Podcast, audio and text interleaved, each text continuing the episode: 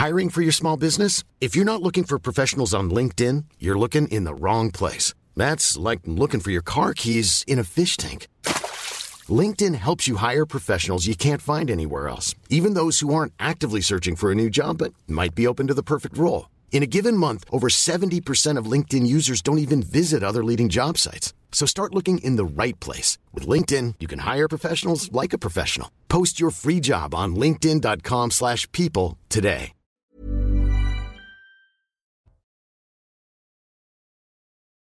Au programme de l'émission, on parlera de sécurité, attaque des policiers à Sevran, Rix à Colmar, Rodéo urbain. Quelles leçons doit-on en tirer? La réponse doit être seulement sécuritaire ou faut-il que l'État réinvestisse? Certains quartiers On évoquera aussi la force Barkhane qui se retire du Mali après 9 ans d'intervention. Je vous propose, je vous présente les invités qui m'accompagnent aujourd'hui. Sébastien Ligné, bonjour. Bonjour.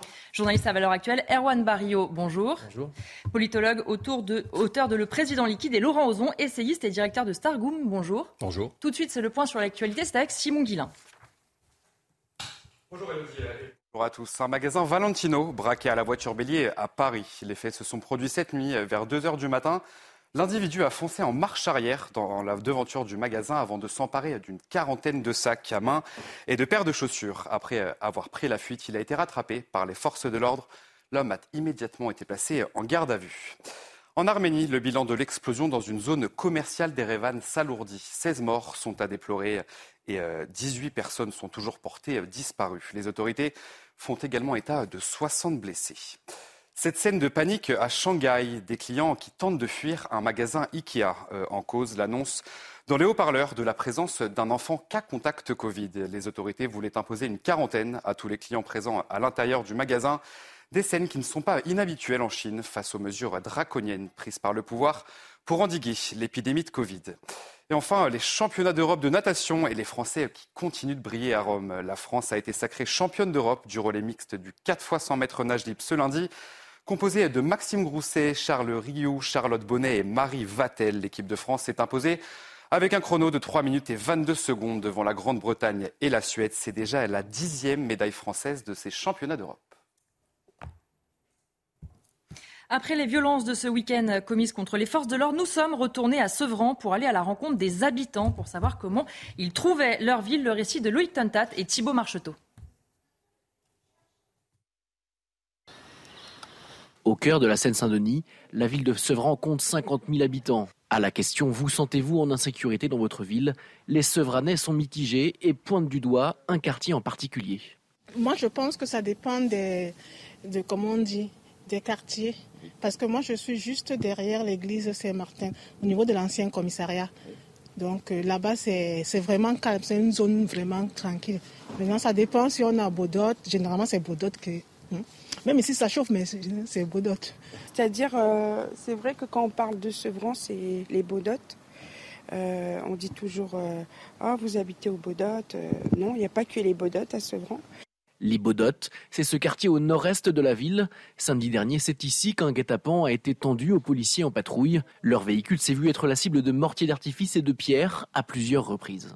Pour cet habitant qui est à Sevran depuis de nombreuses années, l'évolution de ce quartier n'est pas allée dans le bon sens jusqu'à une situation de non-retour. Ici, la loi, la, loi n'est pas totalement à l'état, il faut dire les choses. Hein puisqu'ils peuvent tirer, ils, peuvent, euh, ils affrontent la police. Euh, c'est malheureux à dire, mais c'est comme ça. Au début du mois, des policiers et des pompiers ont déjà été pris pour cible dans ce même quartier de Sevran. Sébastien Ligné, on entend cet habitant qui dit euh, ici la loi n'est pas totalement à l'État. Il a raison Évidemment qu'il a raison. On ne parle pas de quartier perdu euh, pour rien. Si vous voulez, ce qui, est, le plus terrible dans cette histoire et, et dans euh, les, les, les, discours qu'on vient d'entendre, c'est que finalement, on voit bien qu'on finit par s'habituer euh, à tout ça. On finit par s'habituer à ces violences faites aux policiers, ces violences du quotidien, ces violences faites aux. On va en lister un certain nombre d'ailleurs ensemble. On, en listait. C'est-à-dire qu'avant, si vous voulez, moi, je, ne suis pas très vieux, mais, mais quand j'étais plus jeune, c'est-à-dire quand il y avait des policiers qui se faisaient euh, agresser, quand il y avait des pompiers encore plus qui se faisaient agresser, il y avait tout un, un, un déballage médiatique hyper impressionnant. C'est-à-dire que c'était à la une de l'actualité, on en parlait, tout le monde était choqué. Vous avez le ministre de l'Intérieur parfois qui allait sur place. Enfin, c'était vraiment quelque chose de choquant. Aujourd'hui, c'est devenu tellement quotidien, c'est, devenu, c'est rentré tellement dans les mœurs que d'une fois, on n'est même plus choqué aujourd'hui, euh, ce qui est terrible. Euh, de deux, le ministre de l'Intérieur aujourd'hui fait un tweet et il passe à autre chose. Et donc, on est, si vous voulez, dans une situation où on s'habitue au pire, où le policier, ou le gendarme, ou le, pompier est devenu, si vous voulez, pour ces jeunes-là, euh, dans ces quartiers, le symbole de tout ce qu'ils détestent, c'est-à-dire la République, l'autorité, la France, d'une certaine manière. Et donc, c'est devenu les symboles et ils ne sont pas soutenus. Et, face à cela, euh, on a toujours les mêmes discours, on s'indigne, on passe à autre chose, on dit il faut plus de, moyens aux forces de l'ordre, etc. Très bien. Mais aujourd'hui, si vous voulez, euh, d'une manière très simple, quand vous parlez aux policiers, ils vous disent tous la même chose. Ils vous disent la première mesure à faire, c'est de faire en sorte que l'impunité de ces jeunes-là cesse. C'est-à-dire qu'aujourd'hui, ces jeunes-là qui ont caillassé, mais ça pourrait être d'autres, qui ont caillassé ces policiers, qu'est-ce qu'ils vont avoir? Ils vont avoir une garde à vue, ils vont avoir au pire une coopération immédiate sur laquelle ils vont avoir quoi finalement? Ils vont avoir euh, une lettre de citoyen, une lettre, un stage de citoyenneté, une lettre d'excuse, euh, la prison avec sursis? C'est-à-dire que comment voulez-vous euh, redonner du pouvoir et redonner le symbole à ces policiers quand finalement tout ce qu'on fait autour d'eux est, fait pour les, pour les désacraliser? C'est-à-dire qu'aujourd'hui la personne du policier est absolument plus sacrée, donc ce qui explique qu'il soit pris pour cible. Vous parlez de l'impunité, euh, Erwan Barrio. Ce week-end, lors d'un cambriolage, deux individus ont été euh, interpellés par la police et l'un euh, a dit à l'autre, de toute façon, on est en Seine-Saint-Denis, on sera dehors demain, il ne va rien se passer. Ça rejoint ce que vous disiez sur le côté. Alors, on parle de Sevran, c'est vrai pour d'autres faits. les jeunes, les délinquants qui commettent ces actes, en fait, n'ont plus peur d'être punis aujourd'hui. Ils ont plus peur. Et d'ailleurs, la population de ces quartiers quand on voit, par exemple, ce que vient de dire la personne que vous avez euh, interviewée, ce doux euphémisme qu'il emploie euh, de dire ah la loi n'est peut-être pas totalement appliquée ici, ça montre bien ce que vous venez de dire, c'est-à-dire que finalement c'est devenu quasiment un phénomène météorologique, une agression par-ci, etc. Ah Les gens se sont habitués à ça, et c'est ça qui est terrible. Et c'est d'autant plus terrible que c'est Clémentine Autain, la députée de la circonscription, mmh. qui est dans une autre sphère, qui, qui, qui va aller jusqu'à nier les violences euh, euh, dans ces quartiers, qui va, qui va euphémiser euh, chaque acte commis contre les, forces de l'ordre. Le discours parfois inverse. Jean-Luc Mélenchon avait dit quand même la police tue. Exactement. Donc c'est-à-dire qu'ils sont dans l'extrême inverse de, de, la réalité. Et, et, Clémentine Autain, à mon avis, est l'archétype de, ce, de, ce, de cette forme de négationnisme en fait, qui est de nier les violences qui, qui sont, qui s'exercent aujourd'hui dans ces quartiers et en particulier contre les, les forces de l'ordre. Le, le, sujet que vous avez euh, rappelé, il faut aussi dire que c'est pas la première fois que que depuis euh, une semaine environ, euh, le 2 août, il y a eu une eu trois faits de ce type euh, depuis le début du mois. Depuis le début du mois. Le 2 août, le 6 août, c'est une patrouille qui a été prise pour cible et au final, ce sont sept fonctionnaires de police qui ont été, qui sont aujourd'hui dans un état critique. Donc voilà, sept fonctionnaires pris pour cible, ça veut dire qu'on est face à une scène qui n'est pas du tout anecdotique, qui ne relève même plus du fait divers, mais qui est, pour répondre à votre question première, qui est devenu un fait politique et contre lequel il doit y avoir une réponse politique. Ça ne peut pas juste être euh, du maintien de l'ordre as usual. Il faut prévoir quelque chose en plus là. Euh, Laurent Ozon, parce que vous le rappeliez euh, assez justement, Sevran, ce sont les troisièmes euh, faits de ce type. Et pourtant, Sevran n'est toujours pas un commissariat de plein exercice. Certains syndicalistes, justement, le réclament. Est-ce que ça aussi, ça pose pas problème d'avoir des quartiers qui sont identifiés, on l'a bien entendu dans notre reportage, comme compliqués, comme très hostiles aux forces de l'ordre, et en même temps d'avoir des forces de l'ordre qui n'ont pas les moyens de répliquer concrètement? Alors, moi, je ne m'inscris pas du tout dans, cette, dans ce discours sécuritaire de il faut des moyens, il faut ceci, il faut cela, il faut plus de lois, il faut plus de répression, etc. Je crois que euh, le problème, il est bien avant euh, la police. La police, elle arrive en bout de chaîne. Euh, c'est le, le bout de la chaîne d'un processus de déconstruction de civilisation, de déconstruction de la convivialité, de perte de vivre ensemble. On n'a jamais parlé autant de vivre ensemble alors qu'il n'a jamais autant plus, plus, plus détruit qu'à notre époque. Et donc, en fait, ce, ce, ce, le bout de la chaîne de tout ça, c'est euh, la police, la délinquance, les agressions, les machins, etc. On ne répondra pas, on ne traitera pas ces problèmes-là en les abordant à partir du bout de la chaîne, mais à partir du début de la chaîne. Et le début de la chaîne, c'est euh, l'immigration, l'économie et euh, la culture. Voilà. Et donc, euh, euh, les discours sécuritaires, jusqu'à maintenant, n'ont qu'un objectif. On veut plus de moyens pour la police, on veut plus de commissariats, il est temps que ça cesse, etc., etc. Ce discours de droite ratapoil, là, qu'on entend depuis 20 ans est insupportable. D'abord parce que c'est un discours impuissant, et deuxièmement parce qu'il n'aboutit qu'à une chose, c'est à renforcer en permanence les prérogatives d'un État contre la population et à nous priver de nous, à légitimer des pertes de liberté contre la population. Donc, moi, je ne suis pas pour plus de répression, je ne suis pas pour plus d'État, je ne suis pas pour plus de policiers, plus de matraques, plus de garde à vue, plus de commissariats. Je suis pour plus de qualité de vie, pour moins d'immigration, pour plus de culture autochtone en France. Et je ne crois pas que le discours sécuritaire soit la réponse, en fait, à ces problèmes-là. La réponse à ces problèmes-là, c'est d'en revenir, au, de, de, quitter le bout de la chaîne, là où les policiers sont contraints, en quelque sorte, de traiter des problèmes qui les dépassent totalement, et c'est de s'intéresser au début de la chaîne, pourquoi est-ce que euh, on a importé près de 15 millions de personnes euh, dans ce pays euh, en 20 ans Est-ce est qu'on va continuer Est-ce qu'on va continuer comme ça? Bah oui, on continue comme ça. Donc vous pouvez toujours, quand vous importez l'équivalent de la d'une ville de 300 000 habitants chaque année sur le territoire, vous pouvez toujours vous demander comment vous allez préserver la qualité de vie dans ce pays. Vous n'y arriverez pas. Et donc, je pense qu'il faut d'abord parce que c'est un discours qui est très pour moi très marqué, très euh, cornérisé en quelque sorte, ce, discours sécuritaire. C'est un discours de l'impuissance. Et jusqu'à maintenant, il a toujours servi à une seule chose, jamais à lutter contre la délinquance, jamais à arrêter l'immigration, jamais à intervenir sur les causes des problèmes. Il a toujours servi de prétexte à l'État pour renforcer les moyens de pression, les moyens de contrôle de l'État sur la population et jamais sur la et, et toujours sur la population qui souffre de cette politique-là. Je vous laisse réagir. Je voyais réagir pendant qu'il. Euh, mais, mais pourquoi vous, vous, vous voulez absolument mettre d'un côté euh, les réponses sécuritaires, euh, policières, etc., de la bout de chaîne que vous appelez, et les opposer à, aux réponses plus endémiques, finalement, plus systémiques On est tous d'accord, on peut faire les deux. On n'est pas obligé de choisir entre la lutte contre l'immigration euh, et, euh, les, forces sécuritaires. On n'est pas obligé, de, pas obligé de séparer euh, les moyens. On peut faire les deux. On peut à la fois construire des commissariats et à la fois renvoyer les gens qui ne sont pas censés être là. Ça ne va pas. Et attendez, je, je, je, je termine.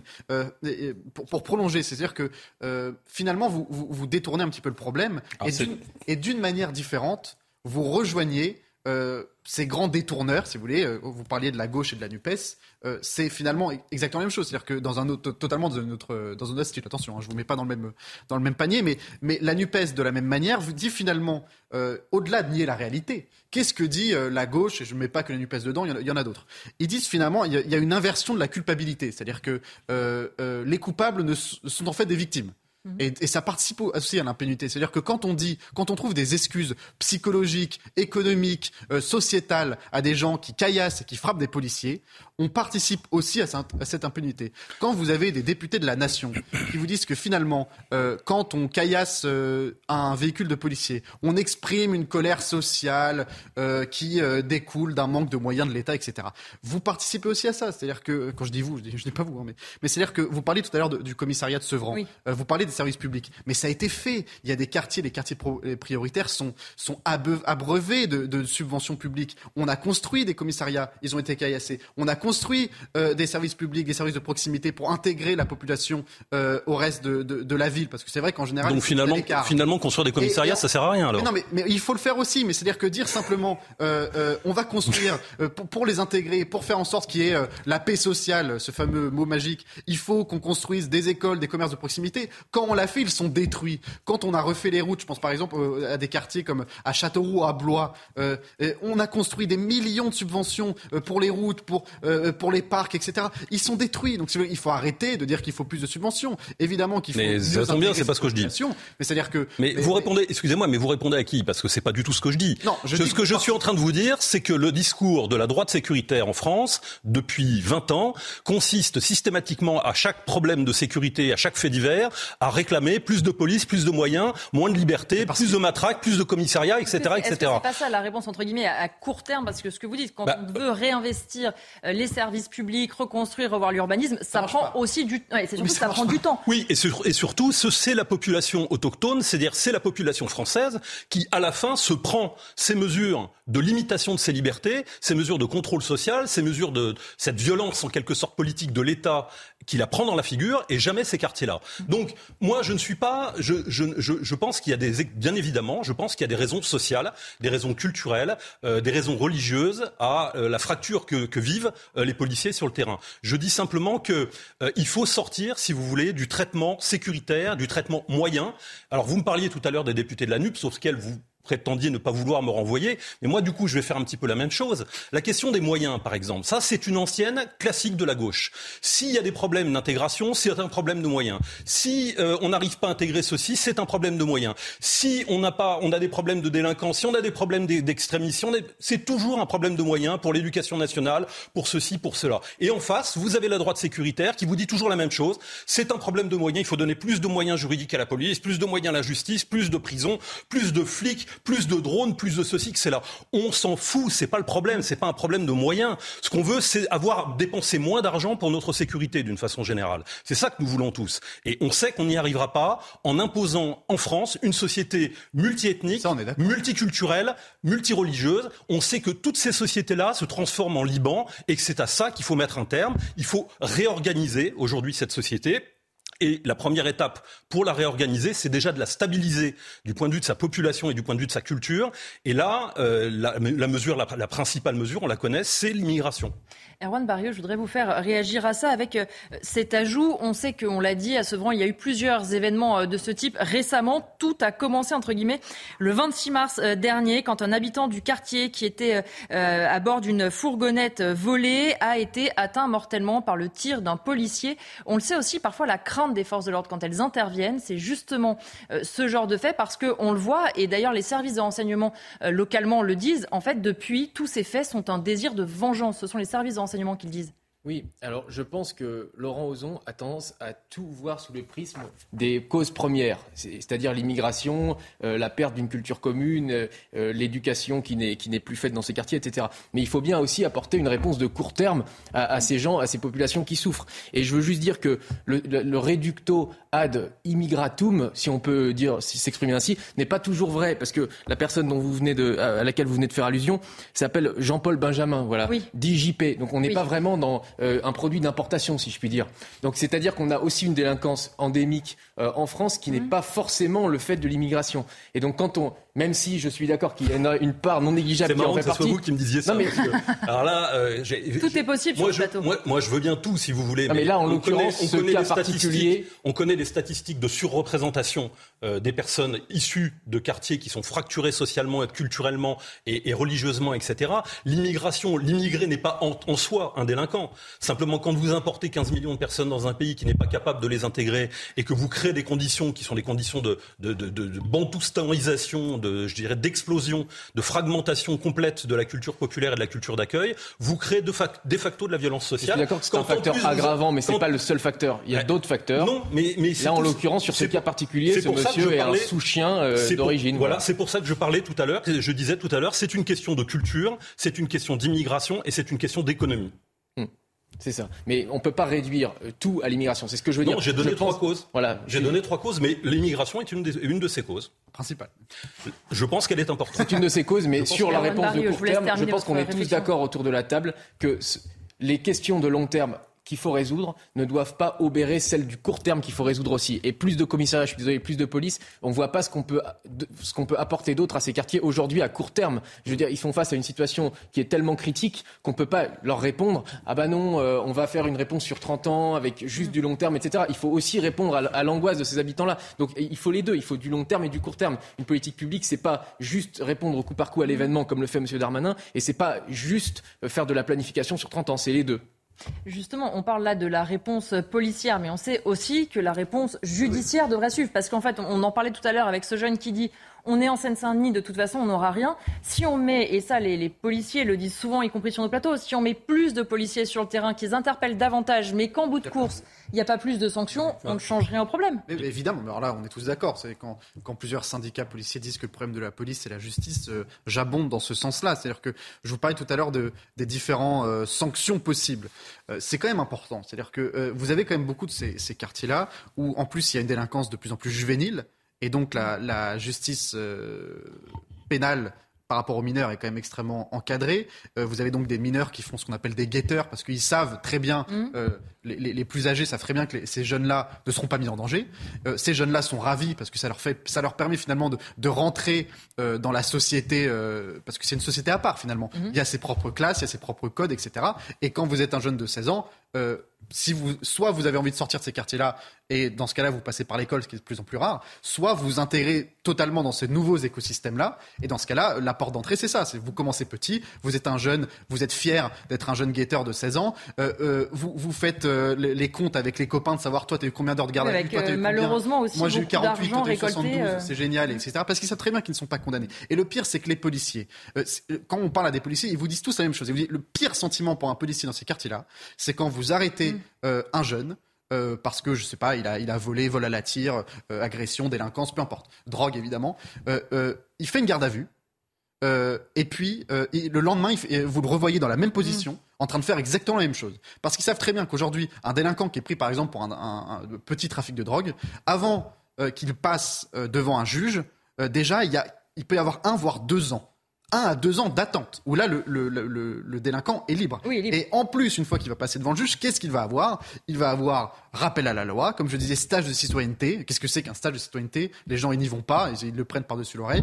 Euh, euh, l'aide d'excuses, il y a des lettres d'excuses. Aujourd'hui, on est où? On est, en, école primaire, c'est-à-dire qu'aujourd'hui, vous avez, pour les cas d'agression à la personne, vous avez des lettres d'excuses qui sont parfois demandées à des jeunes délinquants envers leurs victimes. Vous croyez vraiment que c'est une réponse, une réponse proportionnée? Donc évidemment que ça participe, c'est vraiment c'est un écosystème, comme je dis tout à l'heure. Et cet écosystème-là, pour le, le, faire tomber, parce que je pense que c'est le but, c'est de faire tomber euh, ces écosystèmes-là qui sont aussi liés à la drogue, il faut une réponse judiciaire adaptée, plus de forces policières, parce que, excusez-moi, on peut faire les deux.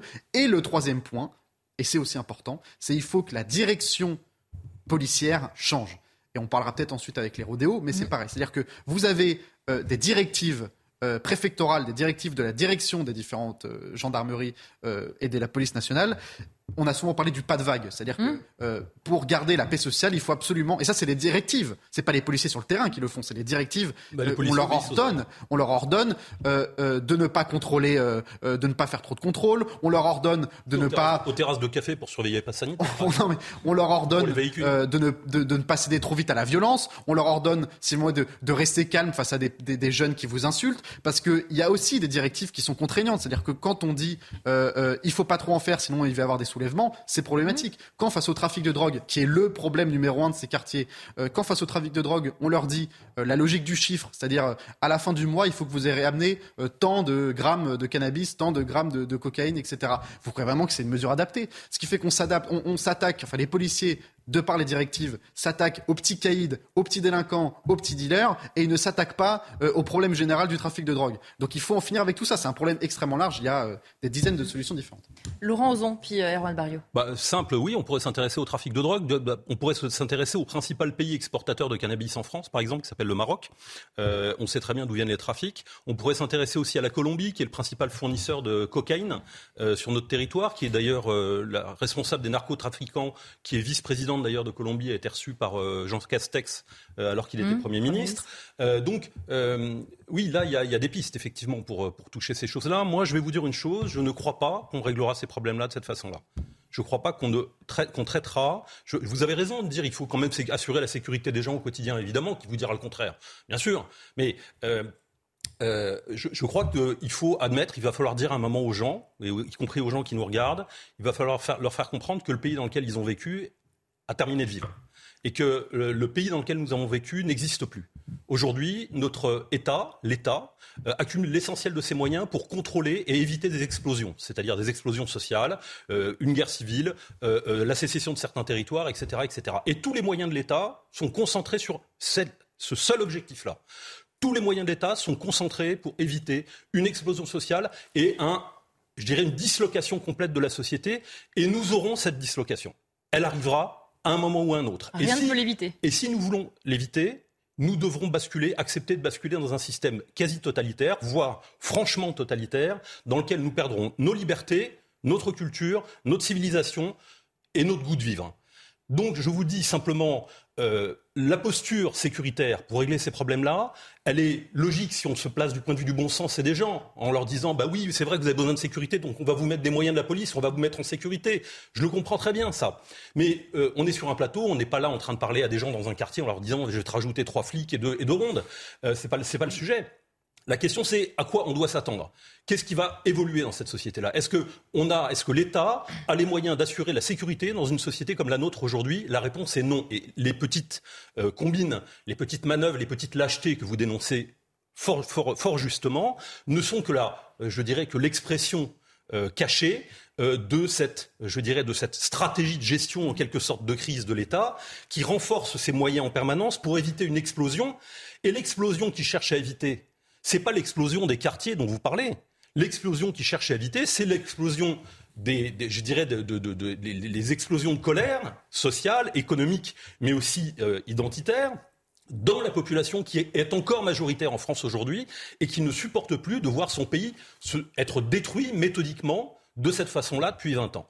Et aujourd'hui, tous les moyens que concentre l'État, c'est pour éviter cette explosion-là. Mmh. C'est pour contrôler cette population-là. C'est pour juguler, faire taire cette population-là. Tous les moyens de sécurité que vous demandez pour l'État ne serviront pas à rétablir l'ordre dans ces quartiers. Tous les moyens de sécurité que vous demandez pour l'État seront consacrés à fermer les bouches à mettre les masques et à, euh, et à bloquer, à immobiliser autant que faire se peut la population qui bosse, qui vit, euh, et qui est autochtone dans ce pays depuis euh, des dizaines, des centaines de générations.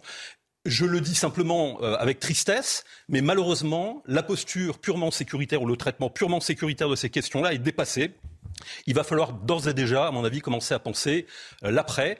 L'après, c'est déjà penser, nous aussi, de notre point de vue, à ce que va devenir l'État, au rôle que va jouer cet État-là, et à ce que nous voulons qu'il joue comme rôle face à nous, puisque pour l'instant, il faut bien le dire, depuis euh, que ce soit chez les Gilets jaunes, euh, dans le cadre de, la crise Covid ou à des tas de niveaux, à chaque fois que nous avons eu affaire collectivement en tant que peuple français à la police, ça a été rarement pour euh, assurer notre sécurité.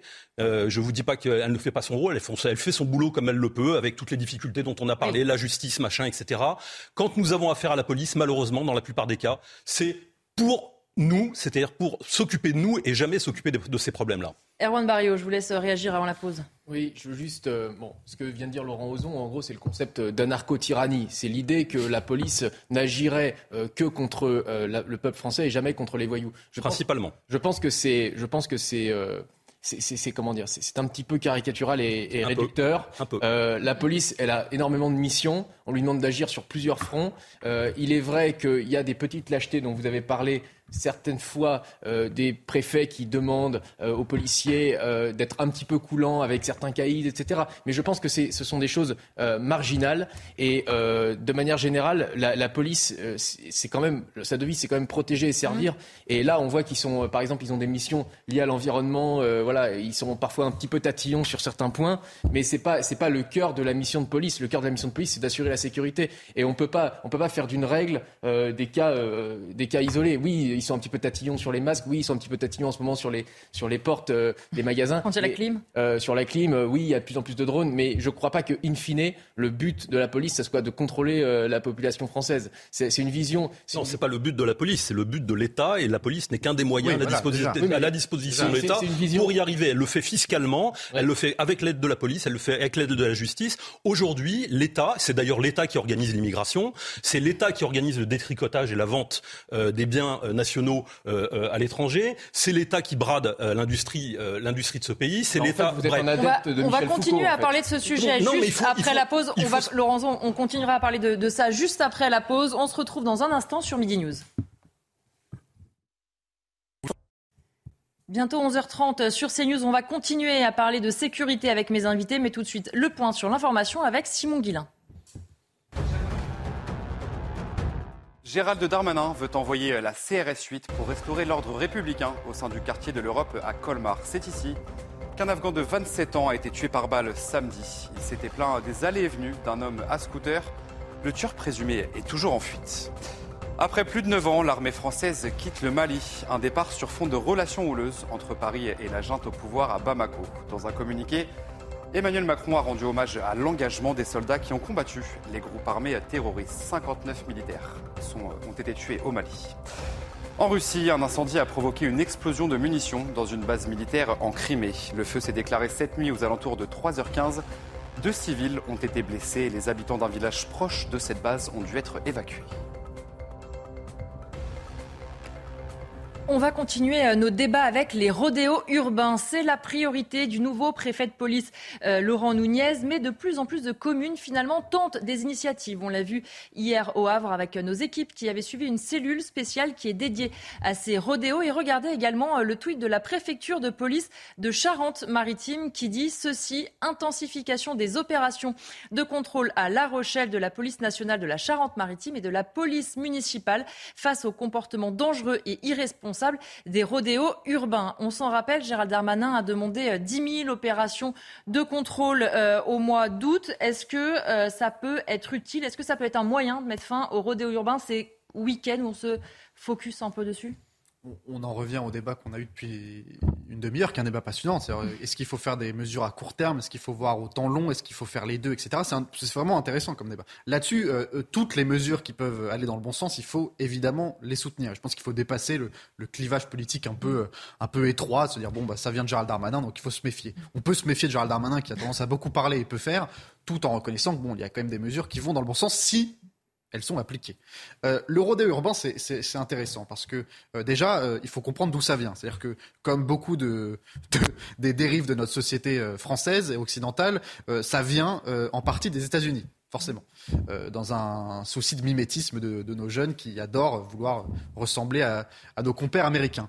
et, et, il y a, si vous voulez, pendant longtemps, jusqu'à très récemment, je pense notamment au Festival de Cannes de cette année, vous aviez une réalisatrice qui avait fait, je crois, un documentaire qui, qui louait euh, les rodeux urbains et qui nous disait que finalement les rodeux urbains étaient euh, euh, une nouvelle manière d'exprimer la, colère sociale des banlieues, qui était finalement presque une forme d'art. les rodeux urbains, c'était beau, il fallait les filmer, il fallait faire des compétitions, il fallait les il fallait tout faire, il fallait mettre en scène ça, c'est ce qu'il avait fait. Et elle venait au Festival de Cannes, évidemment, temple de la bien-pensance, temple de la destruction annoncée de la France. Et elle nous disait bon, bah, finalement le rodé urbain c'est génial.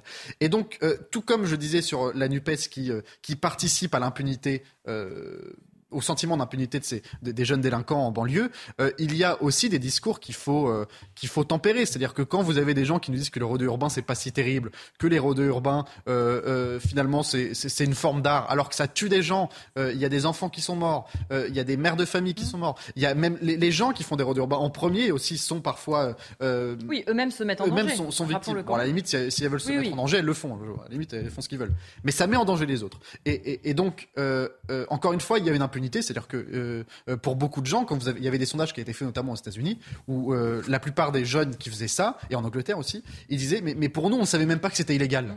On ne savait même pas. C'est-à-dire que pour nous, c'était normal. On avait le droit de, faire une roue en, en, motocross pendant 100 mètres. on avait le droit. Et, donc, si vous voulez, euh, euh, il faut lutter contre ça aussi. C'est-à-dire que euh, dans ces quartiers-là, parce qu'évidemment, les routes urbains, on les fait pas sur les Champs-Élysées. Hein, oui, mais on en voit quand même de plus en plus. Et ça touche quand même à la fois, effectivement, certains quartiers, mais des villes moyennes aussi. Hein. Oui, mais après, c'est le problème de ces, de ces phénomènes. De, par mimétisme, ça finit par, par, par, prendre toute la société. Mais enfin, c'est quand même assez cornérisé dans certains quartiers.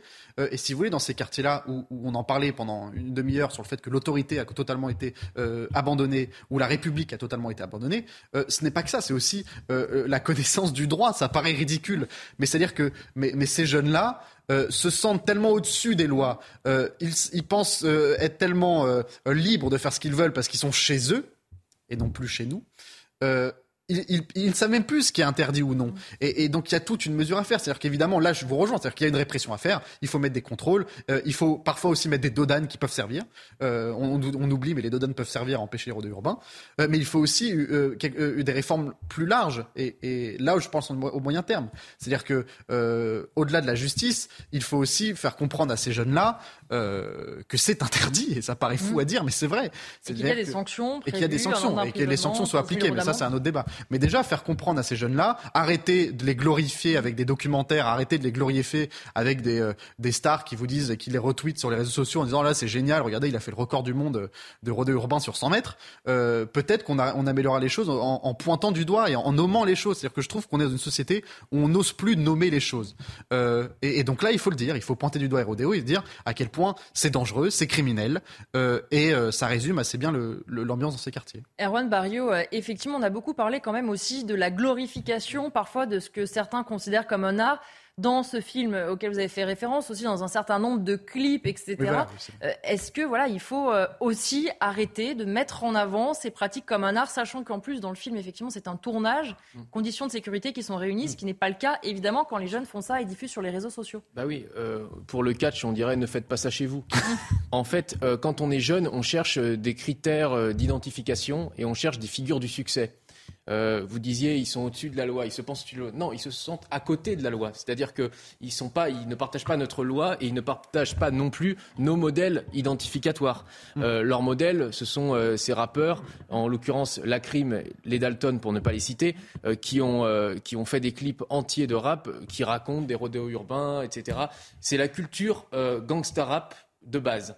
C'est-à-dire le critère du succès pour certains de ces jeunes de cité, c'est euh, la piscine, les dollars, euh, la chaîne en or, les femmes et le rodéo urbain. Ça fait partie d'une culture euh, globale. Et la haine de la police. Et la haine de la police, évidemment. donc en fait, ce sont des modèles identificatoires pour ces jeunes des quartiers. Et là, je pense que on va être tous d'accord autour de la table, y compris avec Laurent Ozon.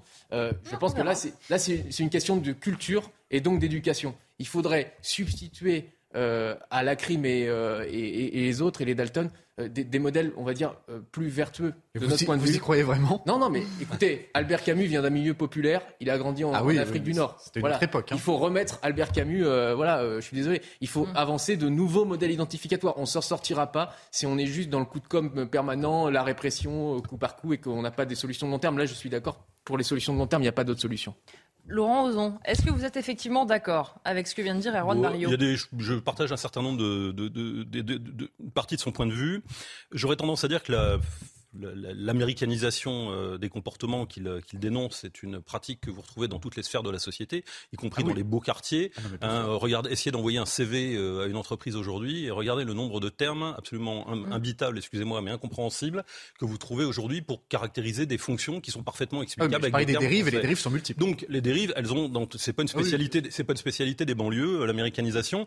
Quant au rodéo, je ne veux pas non plus les dire que c'est bien, c'est pas bien, etc., etc. D'ailleurs, pour être franc avec vous, ça me ça me paraît pas si nouveau que ça. Euh, moi, euh, enfin, à 50 balais, si vous voulez, ça me renvoie essentiellement à Mad Max, euh, et ça me renvoie au Far West simultanément. C'est-à-dire, ça renvoie fondamentalement à une société qui est une société sauvage entre guillemets, enfin, dans l'imaginaire collectif. Mm. Hein, ça renvoie à quoi? Ça renvoie à une, société sauvage dans laquelle effectivement c'est un peu la loi de la jungle, la guerre de tous contre tous, et dans laquelle on survit.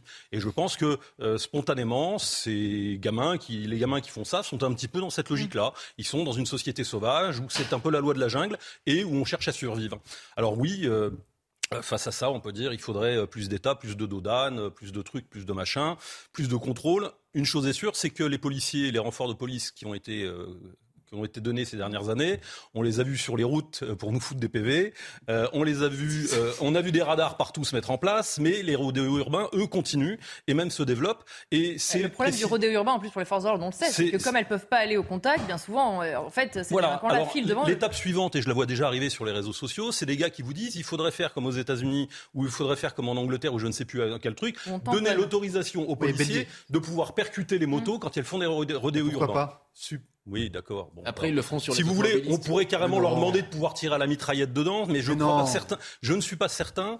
De toute façon, une chose est sûre, c'est que face à l'éclatement, euh, je dirais, de, de cette société, la seule euh, alternative euh, qu'il y aura, c'est effectivement soit une fragmentation et donc le rétablissement d'espaces de culture relativement autonomes les uns des autres, qui se regarderont peut-être un petit peu en chien de faïence, mais qui seront relativement autonomes les uns des autres. Soit on voudra continuer à faire de l'assimilation, soit on voudra continuer à faire du one, euh, un, un, État, un peuple, un pays, avec des populations qui ne forment plus un peuple, qui ne forment plus un État, qui ne forment plus un pays. Et pour arriver à cette solution-là, il faudra mettre un État totalitaire en France. C'est-à-dire que on ne réglera, on, a, on est aujourd'hui face à un, alors oui, alors préalable. Oui, il faut assurer la sécurité des gens. Non, c'est pas bien de faire des rodéos urbains. il faut le dire. etc. Alors, oui, d'accord.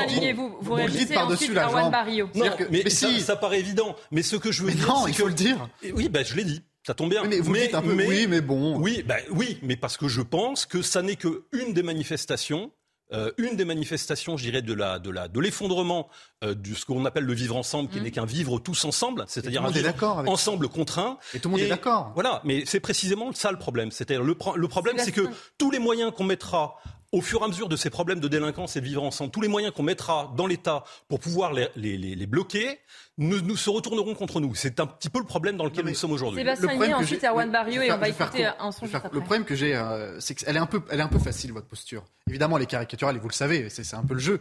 Mais elle est un peu facile, c'est-à-dire que vous êtes un petit peu le euh, l'apôtre de l'apocalypse qui, qui devant euh, l'apocalypse arrivant, dit regardez, euh, il y a l'apocalypse qui vient. Euh, Très bien, on peut tous s'entendre là-dessus. Euh, Votre constat, on, on le partage euh, tous. Enfin, en tout cas, euh, autour de ce plateau.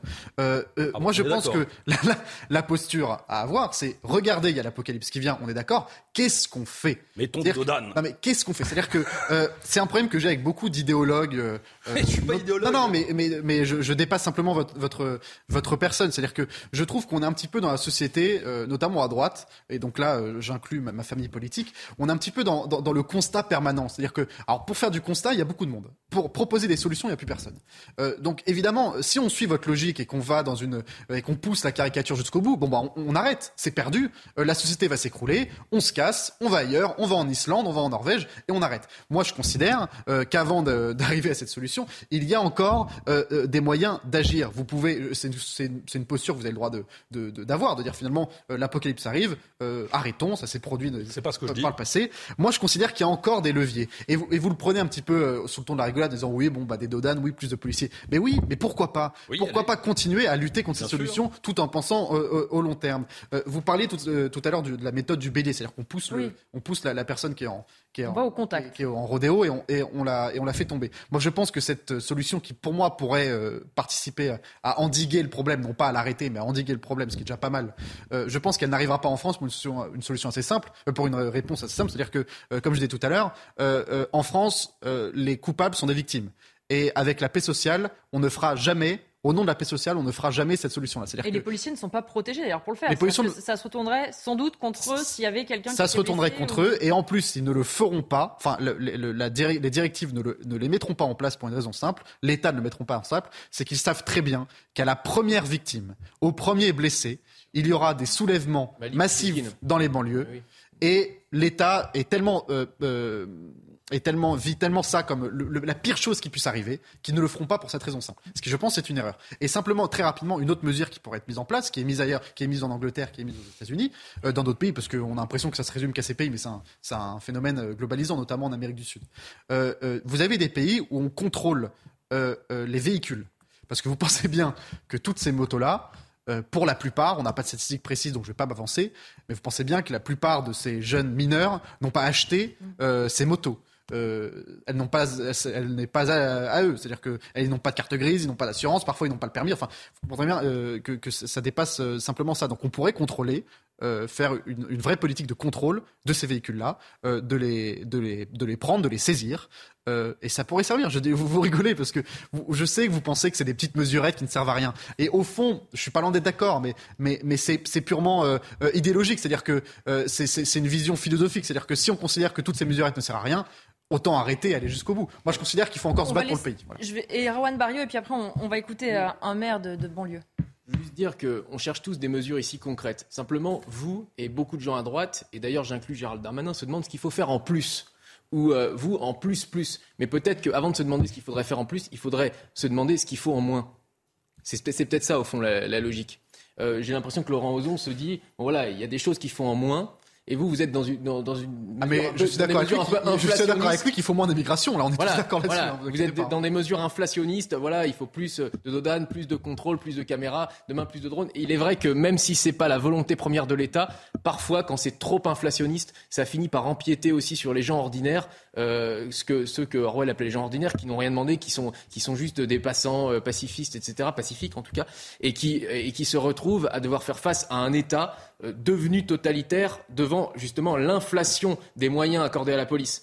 Même si c'est pas, euh, j'allais dire, le but premier de l'État, il est possible que ça, il y ait des répercussions sur les gens ordinaires. Quand vous dites l'augmentation des contrôles, l'augmentation des dodanes, euh, voilà, ben c'est sûr que c'est des mesures qui vont aussi impacter vous et moi, même si nous n'avons rien demandé. Donc, avant de se demander ce qu'il faut en plus, peut-être qu'il faut se demander ce qu'il faut en moins. Non, mais en moins, juste rapidement, en moins, euh, ces délinquants-là, pour la plupart, ils sont français, d'origine immigrée, évidemment.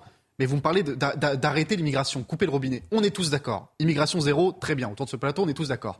Mais ça ne va pas empêcher ces gens-là de le faire. Ces gens-là, ils sont français. Vous êtes d'accord avec moi Moi, je, comprends bien que euh, euh, c'est un peu la solution facile qu'on a entendue pendant la campagne, c'est-à-dire on arrête l'immigration et tous les problèmes vont se résoudre. Non, l'immigration, on est d'accord, il faut l'arrêter. Il faut arrêter ce robinet euh, qui est en train de qui est en train de changer notre civilisation. On est d'accord. Migration. oui, mais d'accord. Mais donc là, Là, on entre, on entre dans un autre sujet. On Inversion des flux migratoires. On, on, entre dans un autre sujet qui est bien plus complexe, d'un point de vue juridique, d'un point de vue politique. C'est bien plus complexe, vous le savez, notamment par les, relations avec les autres pays, les pays d'hôtes. Donc c'est plus complexe, et là, pour le coup, je vous rejoindrai pas. Euh, mais, euh, mais, mais, mais, si vous voulez dire simplement, on arrête l'immigration, on est tous d'accord, ça mange pas de pain. Euh, ça va pas résoudre le problème. Ces, ces jeunes-là, ils sont français. Ils ont beau être descendants d'immigrés, deuxième, troisième, voire bientôt quatrième génération, ils sont français. Euh, euh, la rémigration, elle n'existe pas en France. Qu'est-ce qu'on fait avec ces jeunes-là? C'est ça ma question, et c'est pour ça que je parlais de constat et de solution. Ils sont français. On peut euh, le dénoncer ou non. En attendant, ils sont français. Ils ont la nationalité. Ils ont oui, mais bah, ils sont français. mais, non, mais ah oui, alors, Donc qu'est-ce qu'on fait typiquement, voilà, Qu'est-ce qu'on fait bah, Voilà typiquement la confusion, une confusion sémantique assez caractéristique aussi de la droite, je trouve. Ils sont français ou à la gauche d'ailleurs, on l'entend aussi. Ils sont français. Ils ont la nationalité française. Très bien. Vous pouvez avoir la nationalité française et euh, par ailleurs vous sentir ah, mais culturellement euh, par famille, par tradition, par culture. Ils sont français administrativement. Certaines régions françaises aussi. mais je suis d'accord, mais ils sont français d'un point de vue juridique, administrativement, juridiquement, ils sont français. C'est ça que je veux dire. Ah non, on peut se sentir autre, évidemment. Administrativement, on est bien On va écouter euh, maintenant l'avis d'un élu de terrain, Zartoche Bakkari, qui était ce matin à notre invité. Il est maire d'hiver droite de Neuilly-sur-Marne. Plus français que nous. L'État ne met pas les moyens pour faire respecter son autorité. Effectivement, quand il y avait la circulaire qui euh, interdisait en gros aux policiers d'intervenir soi-disant pour éviter euh, les euh, émeutes urbaines. Mais, quel message on envoie euh, Quel message d'impunité on envoie? C'est absolument dramatique. Il nous faut véritablement détruire les motos qui sont saisies et enfin apporter une réponse judiciaire ferme à ceux qui continuent et persistent dans ces comportements complètement délinquants. Je voudrais qu'on revienne sur les refus d'obtempérer. Selon le Figaro, 26 320 refus d'obtempérer en 2021, plus d'un donc toutes les 30 minutes. En trois ans, les refus d'obtempérer ont augmenté de 19,17% dans les zones rurales et périurbaines. Et selon les informations du Figaro, 6 393 refus d'obtempérer ont déjà été relevés pour le premier euh, trimestre de l'année, donc 70 faits par jour pour l'instant. Dans l'article, un cadre de la sécurité explique aussi il y a quelques années, quand on entendait un coup de sifflet, on s'arrêtait. Maintenant, Laurent Ozon bah, maintenant, euh, oui. Euh, la question, c'est pourquoi mhm. Alors, on peut mettre ça sur le dos de la culture des banlieues, le rap, le, tout ce que vous voulez. Euh, on peut aussi s'intéresser à savoir ce qui pousse un certain nombre de personnes de citoyens qui sont pas toujours euh, des énergumènes à moto euh, et à casque qui écoutent du rap avec des grosses chaînes en or. Hein. On peut s'intéresser. quelqu'un qui n'avait pas son assurance. et bah voilà, on peut se demander pourquoi des gens continuent à conduire et qui sont obligés de continuer à conduire pour aller travailler, euh, euh n'ont plus d'assurance parfois ou n'ont peut-être pas toujours les moyens de se payer l'assurance, ont parfois perdu leur permis pour une question de points, parce que vous savez quand vous dépassez, vous connaissez ce fameux système qui vous fait perdre vos points les uns derrière les autres, etc. Ou ces centres-villes à 30 km/h où on sait tous qu'il est impossible de rouler à 30 km si vous avez essayé de rouler à 30 km heure, c'est très compliqué avec un, véhicule. Or, quand vous faites ça, quand vous mettez des centres des villes entières à 30 km heure, vous mettez de fait 90% des gens qui roulent dans ces villes en situation d'enfreindre la loi de fait. Et donc, euh, euh, il y a une sorte d'inflation en quelque sorte euh, sécuritaire, visant en quelque sorte à contrôler les vitesses, etc., contrôler les permis, etc., qui met progressivement une partie de la société, et je ne parle pas euh, encore une fois de, la, de forcément des banlieues, hein, comme on dit les zones périurbaines, comme on dit dans les beaux quartiers, je parle aussi de la France périphérique, où vous avez des gens qui n'ont plus de permis, mais qui ont besoin de leur voiture pour continuer à aller travailler. C'est quand même très naïf de mais croire... quand on arrive à pas avoir son permis, c'est qu'on a commis un certain nombre de... C'est très naïf de croire que les refus d'obtempérer sont, sont faits par la classe moyenne, la mère de famille qui a plus de points. Je termine, oui, bah, il se trouve que j'en connais, donc effectivement... C'est rare. Non, non, mais c'est peut-être rare. C'est extrêmement naïf de croire que les refus d'obtempérer sont faits par des la classe moyenne supérieure, c'est qui a plus de points. Mais, On oui, mais quand on travaille en province, on se déplace pas en trottinette comme à Paris. On est d'accord. Et voilà. Et donc on a besoin de sa voiture. Et le jour où on n'a plus de points, parce que à force de prendre 0,5 de plus et un point par-ci, un point par-là, et de pas pouvoir se repayer des stages à 400 balles Mais on est récupérer qu'on ses points. regagne quand ce sont des Je veux dire On que l'ensemble du dispositif routier, et d'ailleurs un certain nombre de candidats à la présidentielle avaient bien mis le doigt dessus, notamment Éric Zemmour euh, lors de la présidentielle, mais aussi euh, euh, Marine Le Pen, on sait qu'il y a un dispositif qui pousse euh, doucement une partie de la population qui est déjà très largement précarisée socialement vers la sortie et qui la met hors la loi étape par étape. Et ça, au-delà des- de la question des quartiers, c'est aussi un problème auquel il faudrait consacrer quelques, quelques neurones, parce que là encore, la question de la sécurité ne résoudra pas tous les problèmes. Sébastien Ligné et ensuite euh, Erwan Très Barrier. rapidement, parce que je- je- je- on a fait un petit peu le tour de cette question finalement. Moi, je trouve que c'est un peu, c'est encore une fois, c'est un peu facile. Vous détournez un petit peu le problème en, en, en, par- en passant, enfin, en, en partant des urbains, enfin, des, des refus obtempérés. En arrivant finalement au bout de la chaîne à euh, la politique sécuritaire, la politique de l'État qui, qui, euh, qui est liberticide parce qu'elle empêche les, les gens de conduire et qu'elle pousse à des gens à avoir c'est plus pas ce que j'ai d'assurance, dit. etc. Non mais finalement, quand- Non, mais vous, caricaturez partez- aussi ma position. non, non, mais vous ça- partez, vous partez euh, des refus, des refus d'obtempérer.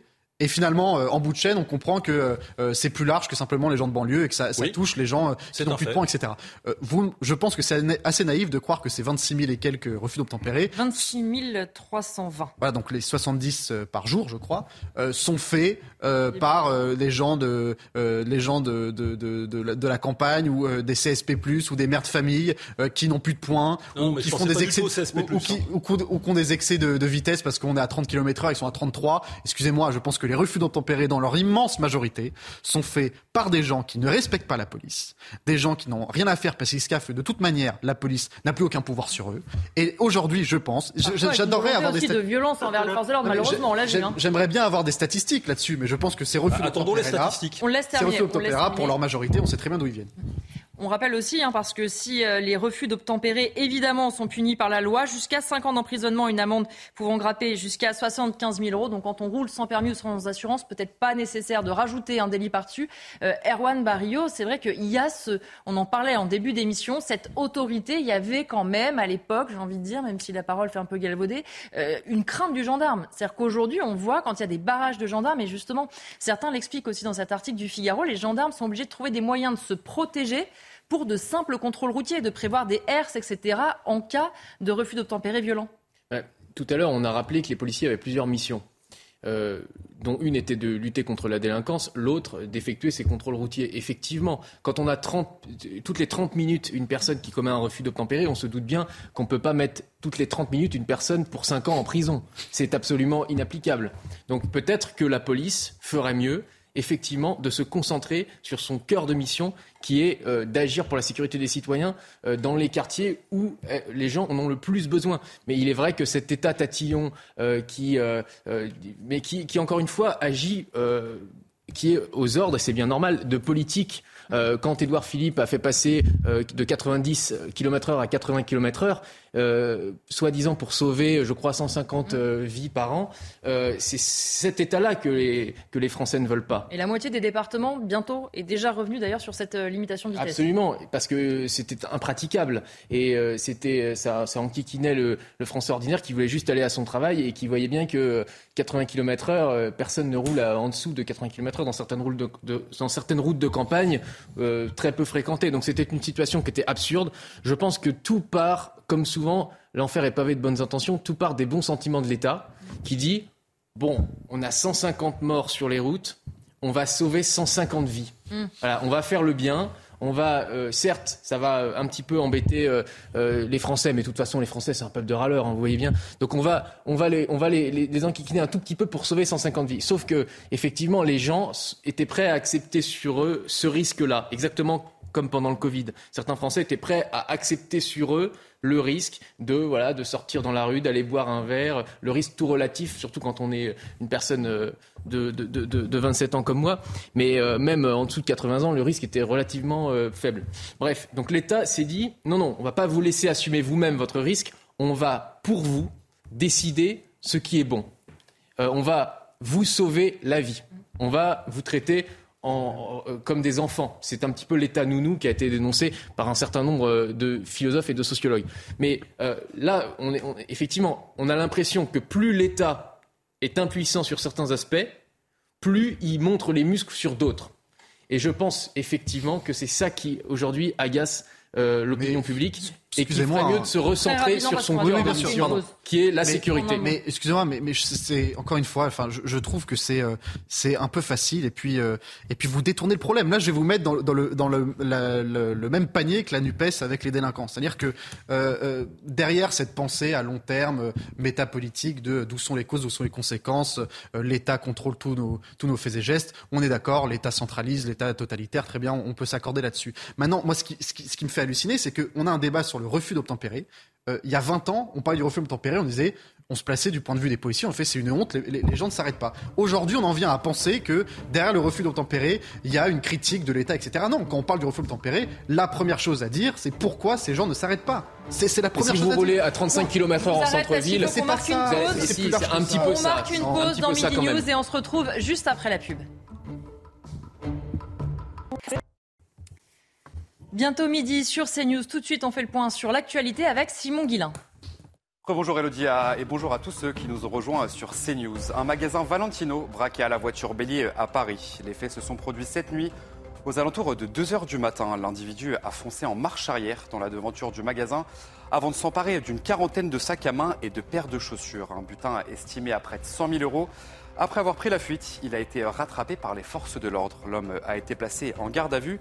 Je vous propose d'écouter le vigile de ce magasin à Paris.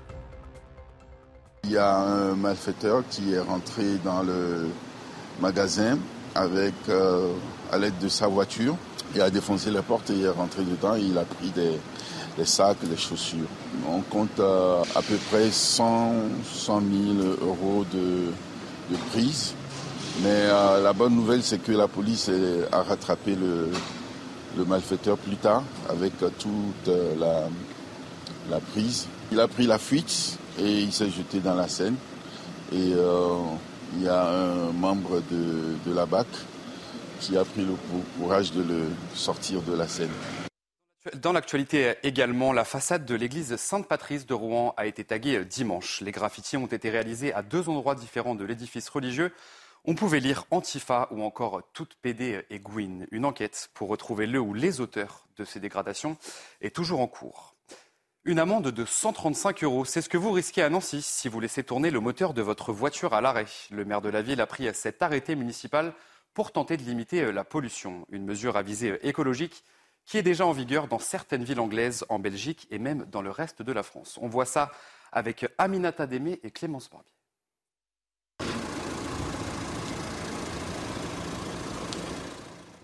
Cette habitude pourrait vous coûter cher. Mathieu Klein, le maire socialiste de Nancy, vient de signer un arrêté pour verbaliser les voitures qui tournent hors de la circulation. Couper son moteur en stationnement ou à l'arrêt en dehors de la circulation, c'est un geste de bon sens. Pourtant, cette mesure de santé publique et de sobriété énergétique n'est pas assez connue et pas assez respectée. C'est pourquoi j'ai signé aujourd'hui un arrêté. Des exceptions sont prévues pour cet arrêté, comme par exemple les véhicules de secours aux personnes les véhicules de service public en intervention, les camions frigorifiques transportant des denrées alimentaires, mais aussi le préchauffage des moteurs en cas de température négative. Une mesure écologique de bon sens Pas tout à fait, selon cette association d'automobilistes. Laisser tourner son moteur, évidemment, euh, ça pollue, mais le couper en permanence et le rallumer, euh, ça pollue à peu près euh, autant. C'est vraiment une fausse bonne idée. Voilà, c'est un, petit harcèlement de plus pour les automobilistes. À noter que couper son moteur à l'arrêt est une obligation à Londres, en Belgique et en Suisse, mais également en France par un arrêté ministériel de 1963 qui est cependant tombé en désuétude. Elodie, est-ce que par hasard vous étiez à Deauville ce week-end? Bien sûr que non, puisque j'étais sur CNews, Simon, avec vous d'ailleurs. Eh bien, c'est dommage pour vous, puisque vous avez raté l'occasion rêvée d'acquérir un cheval de course. La cité balnéaire a tenu une vente aux enchères de yearlings, mais pour obtenir l'un de ces précieux poulains de 18 mois, destinés à survoler les champs de course, il a fallu mettre la main au portefeuille. Cette année, écoutez bien, le plus cher d'entre eux a été adjugé à 2 100 000 euros. Et au total, la vente a dégagé un chiffre d'affaires record de 51 millions d'euros. Allez, euh, tout de suite, c'est votre chronique sport et on va revenir sur le match entre Liverpool et Crystal Palace. C'est tout de suite. Votre programme avec Citia Immobilier. Pour tous vos projets, pensez Citia Immobilier. Bien chez soi.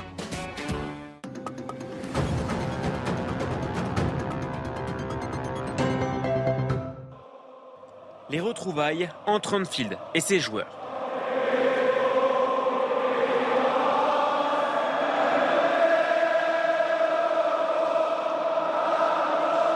Des Reds en quête d'un premier succès cette saison, tout comme Patrick Vieira et Crystal Palace. Les Eagles sont acculés devant leur but dès les premières minutes. Mais ni Darwin Nunez, ni Mo Salah ne trouvent le cadre. Privés de Firmino, Thiago Alcantara et Jota, les Reds manquent d'espace et de justesse. Crystal Palace attend sa chance en contre-attaque. La passe en profondeur vers Wilfried qui va partir défier Alisson. Il retour de Van Dijk. Zaha qui a ouvert son pied parfaitement. Le coup est parfait pour les hommes de Vieira. Nunez trouve le poteau dans le temps additionnel. 1-0 à la pause. Match mal embarqué pour les Reds, puis très mal embarqué. Nunez perd ses avec Andersen, carton rouge. Les Reds semblent vaciller, impression trompeuse. Luis Diaz qui tente de dynamiter tout ça. Luis Diaz dans la surface. Une forme de frappe. La frappe du Colombien La frappe du Colombien Luis Diaz est sublime La révélation arrivée de Porto l'hiver dernier redonne de l'espoir à Anfield. Mais en infériorité numérique, les hommes de Klopp doivent se contenter du match nul, le deuxième en deux matchs cette saison. Liverpool est déjà à quatre longueurs de Manchester City et Arsenal. C'était votre programme avec Citia Immobilier. Pour tous vos projets, pensez Citia Immobilier. Bien chez soi. Après neuf ans au Mali, les derniers soldats français de l'opération Barkhane ont quitté le pays. Une annonce faite ce lundi par l'état-major français. Quelles peuvent être les conséquences de ce retrait? Le risque d'attentat s'est-il accru sur notre territoire? Les réponses avec Michael Dos Santos. Emmanuel Macron l'avait annoncé en février dernier. La France et ses partenaires engagés dans des missions de lutte contre le terrorisme ont pris la décision de retirer leur présence militaire au Mali. Ce lundi, les derniers soldats français de l'opération Barkhane ont quitté Gao, leur dernière base militaire située au nord du Mali. Déployé il y a neuf ans pour lutter contre les djihadistes, le retrait des troupes a été exigé par la junte au pouvoir. Un départ non sans conséquences. Le nord de l'Afrique, c'est pratiquement le sud de l'Europe. Donc tout ce qui se passe au Sahel, toutes les instabilités qui peuvent se produire au Sahel, ont des conséquences, auront des conséquences directes sur l'Europe. Il faut absolument européaniser l'opération qui, euh, qui succédera à Barkhane. Après avoir quitté le Mali, les troupes françaises de l'opération Barkhane ont rejoint le Niger, l'un des pays de la région du Sahel où ils restent engagés. Euh, les groupes terroristes existent toujours, hein. c'est-à-dire que si euh, on, quitte le, on, quitte cette zone, les forces africaines auront la plus grande difficulté à les empêcher de progresser. Donc pour l'instant, il est évident que nous, ne nous restons et nous ne resterons dans cette zone qu'à la demande et qu'avec l'accord des autorités politiques locales. Au Sahel, la présence militaire sera divisée par deux d'ici à la fin de l'année. Dans la région, 59 soldats français y ont perdu la vie. L'Élysée euh, qui annonçait hier dans la soirée que le président de la République avait eu le chef d'état-major des armées et l'avait euh, félicité de cette euh, opération. Erwan Barrio, un bilan en demi-teinte, on peut dire, pour la force Barkhane au Mali? Alors déjà, ce retrait intervient un an, quasiment jour pour jour, après le retrait des Américains mmh. d'Afghanistan. Donc c'est un nouveau euh, revers pour, euh, on va dire, l'Occident. C'est une humiliation, mais c'est une humiliation politique qui n'est pas une humiliation militaire, parce que nos soldats se sont bien battus et ils ont eu un certain nombre de succès sur le terrain. Euh, en 2013, la première année, il y a eu énormément de, succès. On mmh. était en position de force. L'erreur qui a été faite à ce moment-là, à mon avis, c'est de ne pas avoir forcé euh, le nord du Mali et le sud à négocier, parce qu'on oublie toujours de dire que le Mali, c'est un État qui a été tracé à la règle par euh, l'ancien colonisateur et qui ne correspond en fait à rien. Euh, il y a deux, populations qui coexistent. au nord des Touaregs et au sud des, des, populations noires qui sont au pouvoir depuis l'indépendance. Et les gens du nord acceptent très mal cette euh, domination, parce qu'il y a un petit peu de racisme mmh. évidemment derrière. Et euh, ce qu'on appelle en fait les terroristes, souvent, ce sont des euh, GATT, ce que les Français appellent des GATT, c'est-à-dire des groupes armés terroristes qui luttent contre le gouvernement légal de Bamako. Euh, pas uniquement, évidemment, il y, a, toutes sortes de, groupes armés terroristes, mais pour l'essentiel, pour beaucoup, c'est ça. Et euh, la France a signé des accords avec des conventions avec certains d'entre eux. Et à ce moment-là, les GATT devenaient des GAS, des groupes, des groupes armés signataires. Et donc on s'est rendu compte que le conflit était extrêmement compliqué. Euh, certains groupes étaient terroristes le jour et le lendemain étaient euh, des gentils, entre guillemets, des GAS. Et puis après, on se rendait compte que finalement, ils, nous, ils nous continuaient à nous tirer dessus. Donc c'était des groupes armés terroristes. Et finalement, il y avait espèce de, une espèce de chaise musicale avec les groupes euh, dans la région, pour l'essentiel Peul, qui, qui était très compliqué. Et on s'est rendu, on s'est rendu compte que finalement c'était pas vraiment notre guerre en fait. Mmh. C'est une guerre malienne. C'est une guerre entre les gens du nord euh, de la région de l'Azawad et les gens du Sud. Et la, France aurait dû avoir ce rôle de médiateur, de forcer le Sud et le Nord à négocier, et pas ce rôle finalement de gendarme du monde, en l'occurrence euh, de l'Afrique, notre précaré, un peu comme les Américains ont leur Amérique du Sud. Et on aurait dû voilà, plutôt être médiateur euh, davantage que voilà, donner des coups de bâton, prétendre lutter contre le terrorisme, alors qu'en fait c'est une question de politique intérieure. Et là, voilà, c'est une humiliation politique plus que militaire. Sébastien Lier, vous avez euh, réagi quand Erwan Barrio disait ça n'est pas notre guerre. Ben oui, parce que je suis totalement d'accord. C'est la. J'aime beaucoup votre discours, mais si je devais retenir qu'une phrase, ce serait celle-là. Euh, je ne suis pas spécialiste du Mali, de l'opération Barkhane, des tenants aboutissants, de, quel bilan humain, etc., euh, militaire. En attendant, en tant que souverainiste convaincu, j'estime qu'un souverainiste souhaite qu'on soit souverain chez soi, mais que les autres soient souverains chez eux. C'est-à-dire que je suis absolument opposé à toutes les interventions menées par l'Occident depuis 30 ans, euh, Irak, Afghanistan, Mali, euh, Libye, évidemment.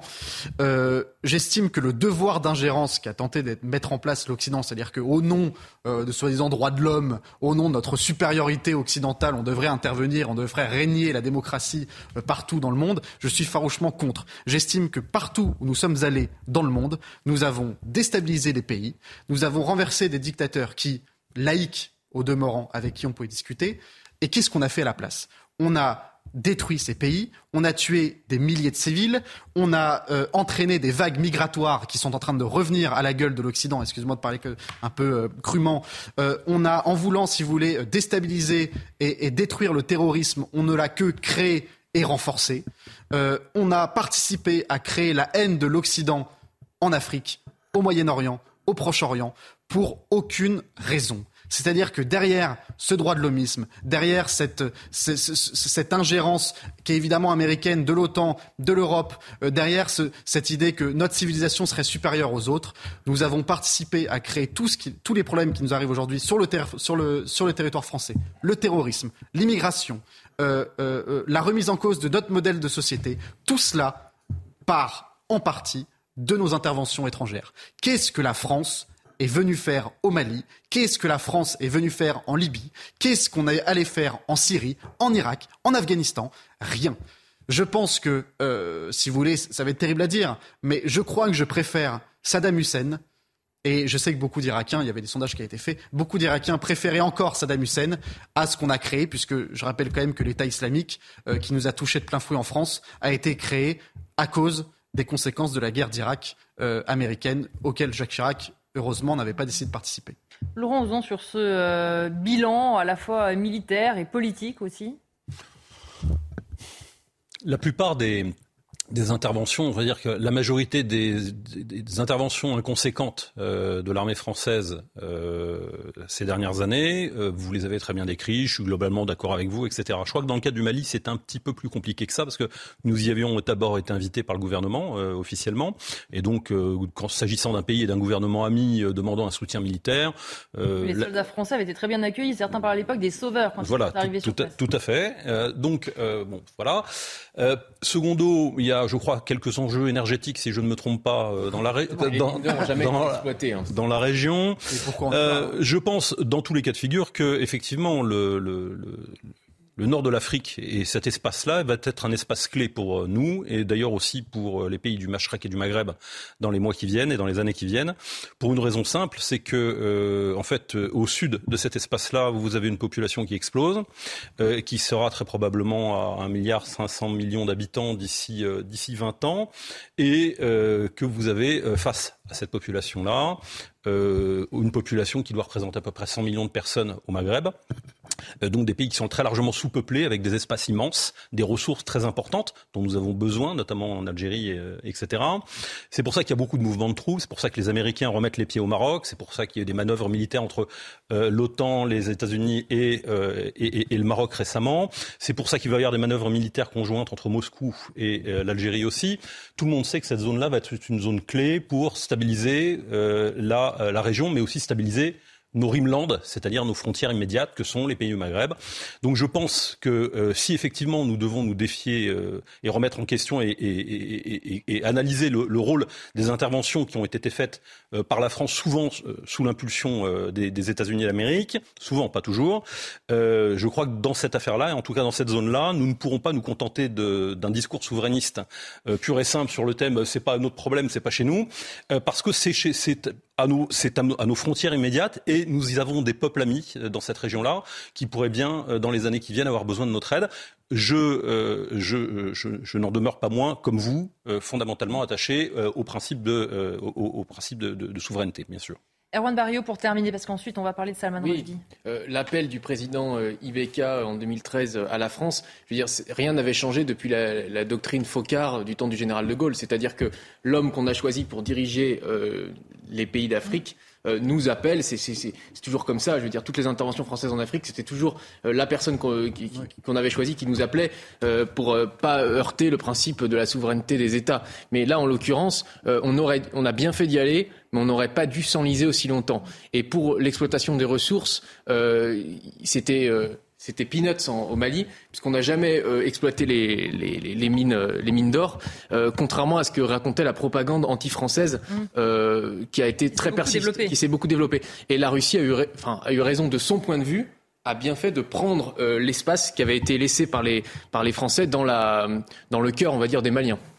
Je voudrais maintenant qu'on revienne sur les suites de l'attaque contre Salman Rushdie. On va d'abord se pencher sur le profil du suspect. C'est avec Elisabeth Guedel, notre correspondante à New York.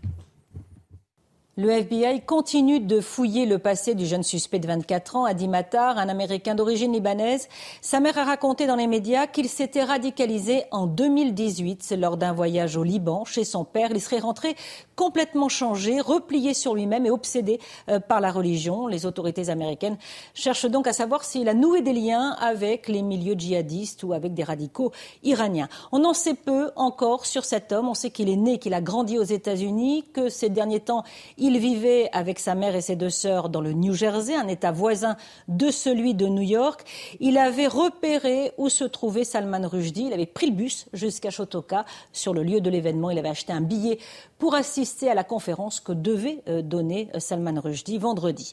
Euh, ce suspect a été inculpé pour tentative de meurtre et agression à l'arme blanche. Il a plaidé non coupable par la voix de son avocat commis d'office lors d'une première audience au tribunal.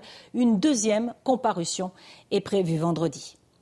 On l'entend euh, dans ce euh, profil dressé euh, par Elisabeth Guedel, une fois de plus, quelqu'un qui se radicalise de manière assez rapide et visiblement assez solitaire aussi, Laurent Ozon, d'après les premiers éléments. Oui, alors je, ne sais pas trop, parce que les informations qu'on a sont, viennent d'un pays qui est assez impliqué politiquement dans, dans, cette, dans la région d'origine, mmh. on va dire, de, de, ce, de cette de ce, de ce monsieur. Euh, bon, ce qui, j'ai pas de commentaires à faire sur ce, ce plan-là. Euh, par contre, bon, je, je, note simplement que euh, cet attentat, comme la tentative de meurtre que, contre Bolton interviennent à un moment précisément où on cherche à négocier, où l'Iran cherche à normaliser en quelque sorte sa situation et cherche en quelque sorte à retrouver sa place en négociant un nouveau traité et un nouvel accord sur le nucléaire. Et euh, il se trouve que l'attentat arrive à ce moment-là. Évidemment, tout ça a tendance un petit peu à, exciter, euh, à énerver un peu tout le monde. Je ne sais pas qui avait intérêt à faire cet attentat. Je ne sais pas à quoi il a servi. Je dis simplement qu'il y a coïncidence, hein, évidemment, de, de, date, en quelque sorte. J'espère évidemment que, cet attentat n'a pas de rapport avec euh, le, la, tentative de normalisation de l'Iran et, sa volonté de s'inscrire à nouveau dans un processus de paix sur, euh, la, production de d'énergie atomique sur son, sur son territoire et ses tensions avec Israël. Je voudrais justement qu'on regarde euh, l'ensemble des réactions qui euh, ont pu euh, venir en soutien de Salman Rushdie, beaucoup notamment d'extrême gauche, mais aussi le président de la République. On parlait souvent d'obscurantisme, mais rarement d'islamisme. Alors est-ce que la gauche doit faire son examen de conscience? Eh bien écoutez l'avis d'Éric Nolot. si Jean-Luc Mélenchon arrivait au pouvoir, il a déclaré qu'il adhérait à l'alliance bolivarienne. L'alliance bolivarienne a comme parmi les pays observateurs l'Iran. Donc c'est pour vous dire dans quelle compromission criminelle s'est fourvoyée une certaine gauche qui veut ben, parvenir au pouvoir et s'allier avec l'Iran alors que ce, pays a déclaré euh, il y a 30 ans, a levé une, une fatwa contre Salman Rushdie, entre autres méfaits. Donc, euh, si ce terrible euh, événement peut avoir une utilité, ce serait vraiment que la gauche prenne conscience qu'il faut absolument rompre de la manière la plus nette et la moins ambiguë possible avec l'islamisme. D'abord, il faut le nommer. Vous avez remarqué, même dans les réactions, le mot islamisme ou le mot islamiste n'est jamais utilisé. Et ensuite, il faut avoir le courage de renoncer à cette pêche aux voix, à cette démagogie électorale qui, d'ailleurs est assez insultante pour les, musulmans français, ou plutôt pour les Français euh, musulmans. Donc au moins que ça serve à ça, qu'on protège en effet mieux les personnes menacées et surtout que la gauche et l'extrême gauche fassent son examen de conscience. Elle ne l'a pas fait pour Charlie, elle ne l'a pas fait pour le Bataclan, elle ne l'a pas fait pour Samuel Paty. J'espère que ce sera enfin le cas à l'occasion de, de cet attentat contre Salman Rushdie. Saint-Ligné, qu'est-ce que vous pensez de ce qu'on vient euh, d'entendre? Et on le rappelle aussi, effectivement, si les tweets venant de la gauche et l'extrême gauche ne mentionnent pas l'islamisme, c'est aussi le cas d'un certain nombre de tweets qui viennent euh, notamment euh, d'Emmanuel Macron ou d'autres bords politiques. Bien sûr, il y a toujours le tabou ultime hein, de nommer les choses. J'en discutais en première heure en disant qu'on avait peur aujourd'hui en société de dire les mots et de nommer les mots. Et, l'islamisme est le, la première cause et, souvent la, première cible de cela. il y a beaucoup de choses. Éric Nolon va pas revenir sur ce qu'il a dit, parce qu'il a dit beaucoup de choses, notamment sur Jean-Luc Mélenchon, que je ne suis pas mm. forcément très compris. Euh, en attendant, ce qui est sûr, c'est qu'il y, a il y a quelque chose avec ce, terme. on revoit le tweet, effectivement. On a du mal à dire. Et surtout, euh, quand il parle, euh, il faut mieux protéger les personnes qui sont qui sont euh, en danger, mm. euh, qui, qui, ont des fatwas contre elles, ou même voilà des, des, gens qui sont menacés par des islamistes. Moi, je pense que pour le coup, c'était pas une solution. C'est-à-dire que euh, Salman Rushdie, je crois qu'il était sous protection policière rapprochée mm. depuis 30 ans, je crois, si je ne dis pas de bêtises. 30 ans qu'il qui, n'a pas de vie, ce monsieur, mm. parce qu'il ne pouvait pas vivre. Vous ne pouvez pas vivre quand vous avez une protection policière comme ça. Enfin, en tout cas, votre vie n'est pas la même que tout le monde. Elle est pleine de contraintes aussi. Hein, votre liberté est sous contrainte en permanence. Et vous savez que vous avez une épée de Damoclès. Rien que la, la présence d'un policier à côté de vous vous rappelle le danger qui plane autour de vous. Donc, si vous voulez, qu'est-ce qu'il faut faire de plus? Il faut lui mettre 25 policiers autour de mm. lui. Le fait que, que s'il fait un pas, il faut que les, policiers vérifient avant. Non, je pense que euh, là, pour le coup, pour revenir à ce qu'on discutait euh, lors de la première heure sur la délinquance, là, il faut traiter le problème à la racine. Le problème, c'est pas que Salman Rushdie n'était pas assez protégé. Le problème, c'est qu'aujourd'hui, vous avez des gens qui sont euh, menacés, qui ont été tués, qui ont été égorgés, qui ont été attaqués parce qu'ils ont critiqué une religion, euh, parce qu'ils ont euh, remis en cause certains principes évoqués dans des religions, euh, parce que parfois, sous le ton de la satire aussi, sous le ton de la mmh. comédie, sous le ton de la caricature, ils ont critiqué une religion. et là, je pense que c'est ça le, le, problème principal, et c'est là qu'il faut attaquer. C'est-à-dire que en France, en Occident, on a le droit de critiquer la religion mmh. musulmane on a le droit de critiquer la religion chrétienne, on a le droit de critiquer la religion, juive, on a le droit. Je ne dis pas en tant que souverainiste une nouvelle fois que dans les pays musulmans, on a le droit de le faire. En attendant, Salman Rushdie, qui était aux États-Unis, euh, qui a vécu en France, enfin qui, était en France, il a le droit de le faire. Et c'est ce droit-là qu'il faut protéger. Et c'est ce droit-là qu'il faut combattre, pour lequel il faut se battre. Si vous voulez, euh, c'est trop facile de dire euh, de, de, porter toute la responsabilité sur la gauche et de dévier le problème de mm. oui, la, la, gauche qui fait d'un point de vue purement électoral, il ne dit pas islamisme, etc. On est d'accord, on est d'accord que la gauche utilise l'électorat musulman à des fins euh, purement politiques et en plus ça marche pas tant que ça puisque l'électorat musulman ne vote pas tant que ça. Donc si vous voulez, très bien, mais maintenant attaquons-nous au problème. C'est-à-dire qu'aujourd'hui, il faut dire les termes. C'est-à-dire qu'aujourd'hui, une partie de cette gauche-là, une partie des intellectuels français et occidentaux sont en train de mettre dans le débat l'idée que l'islamophobie mm. englobe toute critique de la religion musulmane. Mm. Et c'est ça qui entraîne ces fatwas. C'est ça qui entraîne Charlie Hebdo, qui entraîne les menaces, qui entraîne Samuel Paty. C'est tout cela qui entraîne ça. C'est-à-dire que derrière ce mot valise, on a mis le sang. Il y a le sang derrière ce mot islamophobie. Et il faut lutter contre ça, en France et ailleurs. Il faut qu'on euh, soit d'accord avec, parce que c'est aussi quelque chose qui est, très critiqué dans la communauté musulmane française et occidentale. C'est pour eux, la caricature est interdite. Pour eux, euh, la critique de, la religion euh, musulmane est, interdite. Et c'est aussi le cas aussi parfois chez d'autres religions. il ne faut pas non plus mettre les musulmans seuls dans leur panier. et donc c'est contre ça qu'il faut se battre. C'est-à-dire qu'il faut affirmer l'idée que l'islamophobie n'existe pas dans le sens dans lequel on est en train de le traiter. Il faut qu'on soit clair une bonne fois pour toutes, il faut que nos dirigeants l'affirment. On a le droit en France de critiquer l'islam, on a le droit de critiquer la religion juive, on a le droit de critiquer la religion chrétienne. Disons-le clairement une bonne fois pour toutes. Erwan Barrio. Oui, comme aurait dit euh, euh, Henri Peña-Ruiz, euh, philosophe de la laïcité, on a le droit d'être cathophobe, on a le droit d'être islamophobe parce qu'on est dans le pays des Lumières, on est dans la tradition voltairienne, effectivement, on est d'accord. Maintenant, sur nos dirigeants politiques, vous savez, je vais reprendre Camus qui disait Mal nommer les choses, c'est ajouter du malheur au monde. Quand on parle d'obscurantisme religieux, alors qu'en réalité, on devrait dire euh, l'islamisme ou l'intégrisme chiite, s'ils veulent se mettre dans la poche euh, les sunnites, qui représentent 95% des musulmans de France, ils auraient peut-être mieux fait de, dire euh, l'intégrisme chiite, ça n'aurait quasiment blessé personne, mais encore faudrait-il qu'ils connaissent euh, un petit peu l'islam. En tout cas, voilà, euh, mal nommer les choses, c'est ajouter du malheur au monde. Et là, euh, quand on parle d'obscurantisme religieux sans nommer les choses, mmh. on aggrave encore ce phénomène. Et d'ailleurs, il faut rendre hommage à Fabien Roussel, secrétaire national, dont on a vu le tweet, absolument, secrétaire national du Parti communiste français. Voilà, on voit Salman Rushdie poignardé par la haine islamiste. Toutes nos pensées à lui assez proches. Exactement. Et donc, on voit bien que Fabien Roussel est un laïc qui s'inscrit un petit peu dans le mouvement, on va dire, euh, historique du Parti communiste français, avec Georges Marchais, avec toutes ces grandes figures qui euh, ont, fait aujourd'hui euh, tous les acquis sociaux. et l'une des premières valeurs du communisme, c'était la laïcité. Et c'est la grande différence entre Fabien Roussel et Jean-Luc Mélenchon. Mmh. C'est que il a renié la laïcité. C'est que le second, effectivement, a renié la laïcité et qu'il est passé de Jean-Jacques Rousseau à Sandrine Rousseau. C'est-à-dire, euh, aujourd'hui, il n'y a plus euh, cet État laïque, mais il y a euh, ce communautarisme rampant. on ne va pas choquer, on ne va pas dire islamisme. Voilà, parce que certains pourraient se sentir blessés. C'est ça aujourd'hui, et d'ailleurs, on voit bien par l'uniformité des gens de la NUPES dont j'exclus les communistes, on voit bien qu'il y a vraiment, ils se sont passés le mot. C'est-à-dire qu'ils se sont mis d'accord sur les éléments de langage. Comment on réagit à ça? Comment on réagit face à l'atrocité? Oh, On va dire obscurantisme religieux. Voilà. Ça dépasse NUPES. Quand même Emmanuel ça dépasse Macron, à NUPES. Quand même Emmanuel Macron a du mal à le dire. Obscurantiste, ce qui est obscurantiste ici, c'est ce genre de réaction. Je voudrais, euh, pour terminer euh, cette partie, qu'on écoute euh, la réaction de Riz, directeur de Charlie Hebdo, justement, qui revient sur cette attaque. Eh ben, nous, on n'a jamais oublié les fanatiques. Hein. Mmh. Depuis janvier 2015, on a toujours intégré le fait que ça pouvait recommencer. Donc, on n'a jamais baissé la garde et on a toujours été vigilant. Donc, euh, c'est vrai que quand on, enfin, on voit tout ce, qui, tout, ce que ces individus sont capables de faire, il faut l'intégrer.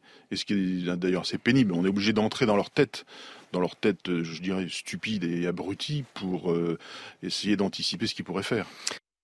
Ne jamais euh, oublier les fanatiques. On voit aussi avec quelle euh, résilience euh, Riz prend la parole, qui sait malheureusement plus que personne à quel point ces fanatiques peuvent faire du mal. Alors je remercie d'abord mes invités d'avoir été avec moi. Sébastien Ligné, journaliste à Valeurs Actuelles, Erwan Barrio, politologue, auteur du Président liquide, et vous, Laurent Ozon, essayiste et directeur de Stargoom. Dans un instant, on se retrouve dans Midi News. Bientôt à midi 30, bienvenue sur CNews. Je vous présente les invités qui m'accompagnent désormais. Jonathan Sixou, bonjour. Bonjour. Journaliste à causeur. Jérôme Jiménez, bonjour. Responsable communication Île-de-France UNSA Police et Nicolas Janté, bonjour. Directeur Les Centristes, conseiller de Paris 15e à la sécurité. Mais tout de suite, le point sur l'actualité avec Simon Guillain.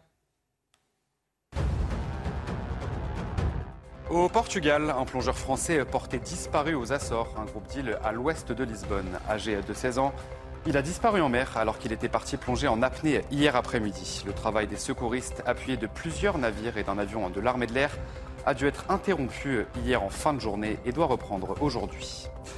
Dans le sud de l'Ukraine, le premier navire humanitaire affrété par l'ONU pour transporter des céréales a quitté ce matin le port de Pivdeni avec à bord quelques 23 000 tonnes de céréales en direction de l'Afrique. L'Ukraine et la Russie comptent parmi les plus gros exportateurs mondiaux de céréales.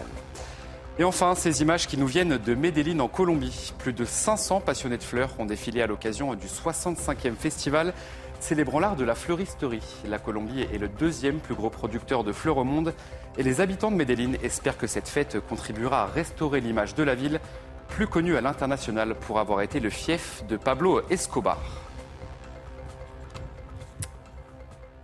On va revenir sur ce qui s'est passé à Saint-Priest dimanche. Un homme a été retrouvé décapité. Le suspect et son fils. Il a été interpellé alors qu'il se baladait avec la tête de son père à la main. Il a reconnu les faits. Il était connu des services de police pour des faits de droit commun. Le résumé avec Michael Dos Santos.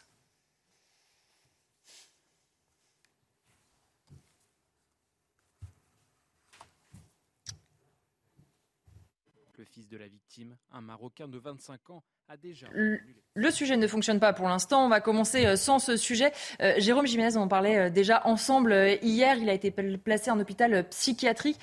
on voit aussi la difficulté dans ce genre d'enquête de pouvoir discerner si la personne coupable était responsable ou pas finalement de ses agissements. Bah, tout à fait, avec des, des faits aussi graves et mhm. surtout euh, voilà la, manière dont cela a été fait, si je puis dire. Euh, ce, que, ce, que, ce qui est fait très rapidement quand on place euh, cette personne en garde à vue, c'est bien entendu, on appelle ça un examen de, de compatibilité pour savoir mhm. si la personne peut peut, son état de santé est compatible avec la mesure de garde à vue et également rapidement une expertise psychiatrique pour déterminer, euh, vous savez que l'article 122.1 du code, de du mm. code pénal prévoit euh, les, des cas des responsabilités et là, en l'occurrence, il y aurait eu abolition de discernement ou, euh, mm. ou des troubles. Donc, euh, cette personne a été conduite euh, rapidement en, hôpital psychiatrique et le, la garde à vue a été levée. Mm. La difficulté aussi, et c'est ce que je vous ai dit également hier, c'est qu'en France, on ne juge pas les fous. Mais par contre, il y a un sujet psychiatrie, puisque euh, qu'est-ce que l'on fait de ces mm. personnes qui commettent des actes aussi graves et qui sont dangereux pour la société si ce n'est que de les placer mm. dans un institut spécialisé. Pour l'instant, je sais que même pour la justice, c'est un sujet qui est difficile. On va revenir dans un instant sur cet angle mort entre guillemets euh, de la justice, mais d'abord on va revenir sur ce sujet donc de Michael dos Santos. Après l'horreur, place à l'instruction. Désormais, un juge va mener une enquête de plusieurs mois sur la décapitation de ce sexagénaire. Le fils de la victime, un Marocain de 25 ans, a déjà reconnu les faits. Si les charges sont suffisantes, il pourrait être déféré devant la cour d'assises. L'auteur euh, encourt une peine de réclusion criminelle à perpétuité avec une période de sûreté minimum de 18 ans qui peut aller jusqu'à 22 ans. Lors de son placement en garde à vue, les médecins ont constaté des troubles psychiatriques. Si ces problèmes mentaux se confirment, l'auteur de ce parricide pourrait ne jamais purger sa peine. Est-ce qu'il est responsable pénalement de ses actes Entièrement responsable Ou est-ce que sa responsabilité est atténuée, voire abolie Ça, ce sont les psychiatres qui le diront et le juge qui en tirera les conséquences. Considéré comme injuste par de nombreuses familles de victimes, un internement psychiatrique reste pourtant une mesure très restrictive. La personne va faire euh, l'objet de mesures de sûreté, je le répète, qui peuvent durer des dizaines d'années, euh, avec euh, une contrainte, hein, une absence de liberté. C'est un principe universel de droit pénal, c'est qu'on ne juge pas les fous. En cas de condamnation, le suspect de nationalité marocaine sera incarcéré en France. Une interdiction du territoire pourrait survenir par la suite. Euh, Jonathan Sixou, on l'entendait dans ce sujet et vous le rappeliez, on ne juge pas les fous. Oui, mais finalement, qu'est-ce qu'on offre entre guillemets comme possibilité à part euh, un internement? Parce que s'il ressort, euh, le problème c'est qu'est-ce qu'il est vraiment soigné et comment on fait avec ces coupables qui ont effectivement sont tout aussi dangereux que des gens qui ont du discernement?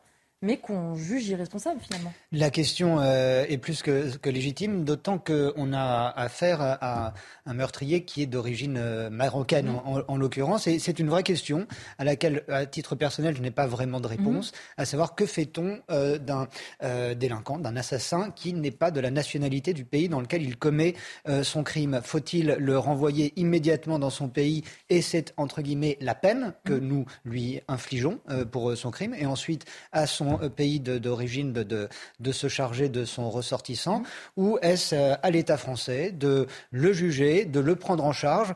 On peut être euh, on peut mettre en doute la capacité d'un individu à pouvoir, entre guillemets, être soigné après avoir commis un tel crime. En fait, quel est le, Et ensuite, que fait-on de cet individu mmh. Voilà, donc je pense qu'on est un peu euh, avec le, le, cadre que nous avons, le cadre légal, parce que effectivement, et c'est toute la grandeur de notre droit d'ailleurs, de ne pas juger euh, des fous comme euh, nous pouvions juger des, des, animaux au Moyen Âge et, et, autres. Je ne dis pas que les fous sont des animaux, loin de là, mais je parle de cette non responsabilisation, non pénale aujourd'hui. Et, et mais c'est vraiment un vrai une vraie question. Après, mais on va peut-être l'aborder ensuite, c'est le mode opératoire qui est glaçant et qui est, mais on va peut-être parler on reviendra, de ça. Mais sur ce, mais sur, mais sur l'aspect, le, le, volet pénal et la non-responsabilité pénale d'un assassin, je, je pense que nous ne sommes absolument pas armés parce que les cas se, multiplient mmh. bien trop euh, souvent, semaine après semaine. Je crois que nous ne sommes pas encore assez armés pour pouvoir affronter et protéger les citoyens.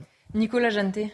Oui, ben justement, et à travers ça, il y a toute la question de la crise de la psychiatrie en mmh. France, mmh. et notamment des unités psychiatriques.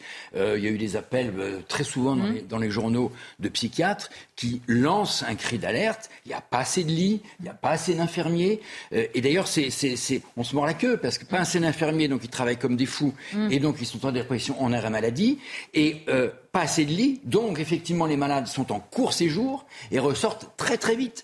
Euh, des études montrent qu'il y a une augmentation en 2020 de 20% des jeunes qui ont des troubles psychiatriques. Donc on a vu aussi que le Covid et le, et le, malheureusement a accentué bien évidemment. Le fait d'être confiné chez soi avait fait beaucoup de mal euh, à certains. Donc là il y a un, vrai problème et je pense que la crise de l'hôpital après la crise de ou des urgences, mmh. il y a maintenant la crise de l'hôpital psychiatrique parce que finalement cet homme il aurait dû être en hôpital psychiatrique sur un, moyen ou long séjour, et là, il ne l'était pas. Oui, ça pose aussi euh, la question de savoir, et vous le disiez, euh, Benjamin Tixou, à l'instant, euh, une fois qu'on se dit qu'on l'a mis en hôpital psychiatrique, qu'est-ce qu'on fait? Parce que comment on peut estimer, soigner? Et c'est dans le cas, et vous le disiez, même la justice, finalement, n'a pas véritablement la réponse à ça, Nicolas Janté. Non, parce qu'en principe, il y a un suivi. Hum. une personne qui est en train de tout psychiatrique fait un séjour moyen ou long terme, et ensuite, il y a un suivi, éventuellement par un juge. Et là, il y a, là aussi, il y a eu sûrement un défaut euh, de l'appareil judiciaire, puisque ce jeune, effectivement d'origine marocaine, n'a pas été suivi. Mhm. Et, là, on revient à l'éternelle question du problème de la justice. Mais je pense qu'on va en reparler sur ce plateau après. Euh, la réponse pénale aujourd'hui qui n'est pas à la hauteur, bien évidemment. On va revenir euh, justement avec Sandra Buisson, notre spécialiste police-justice, sur les suites de l'enquête.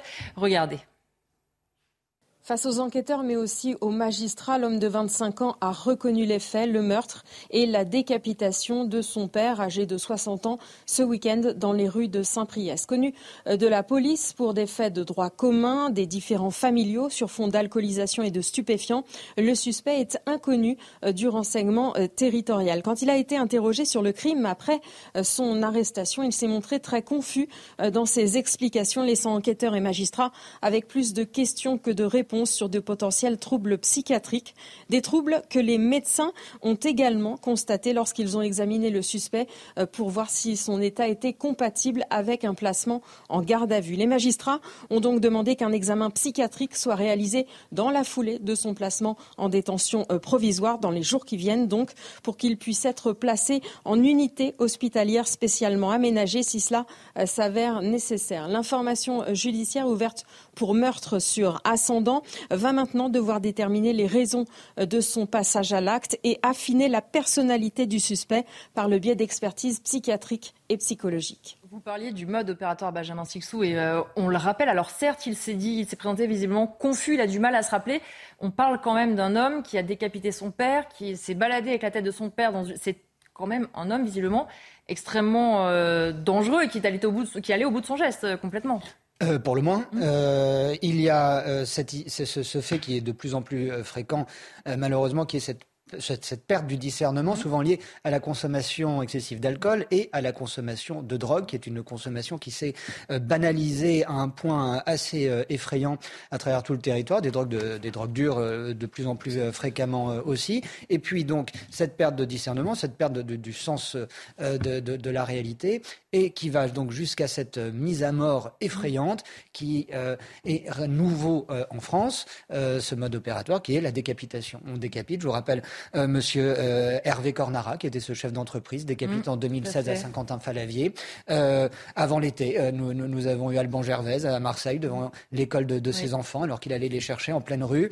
évidemment, Samuel Paty. Mmh. Malheureusement, la liste est longue, la liste est beaucoup trop longue.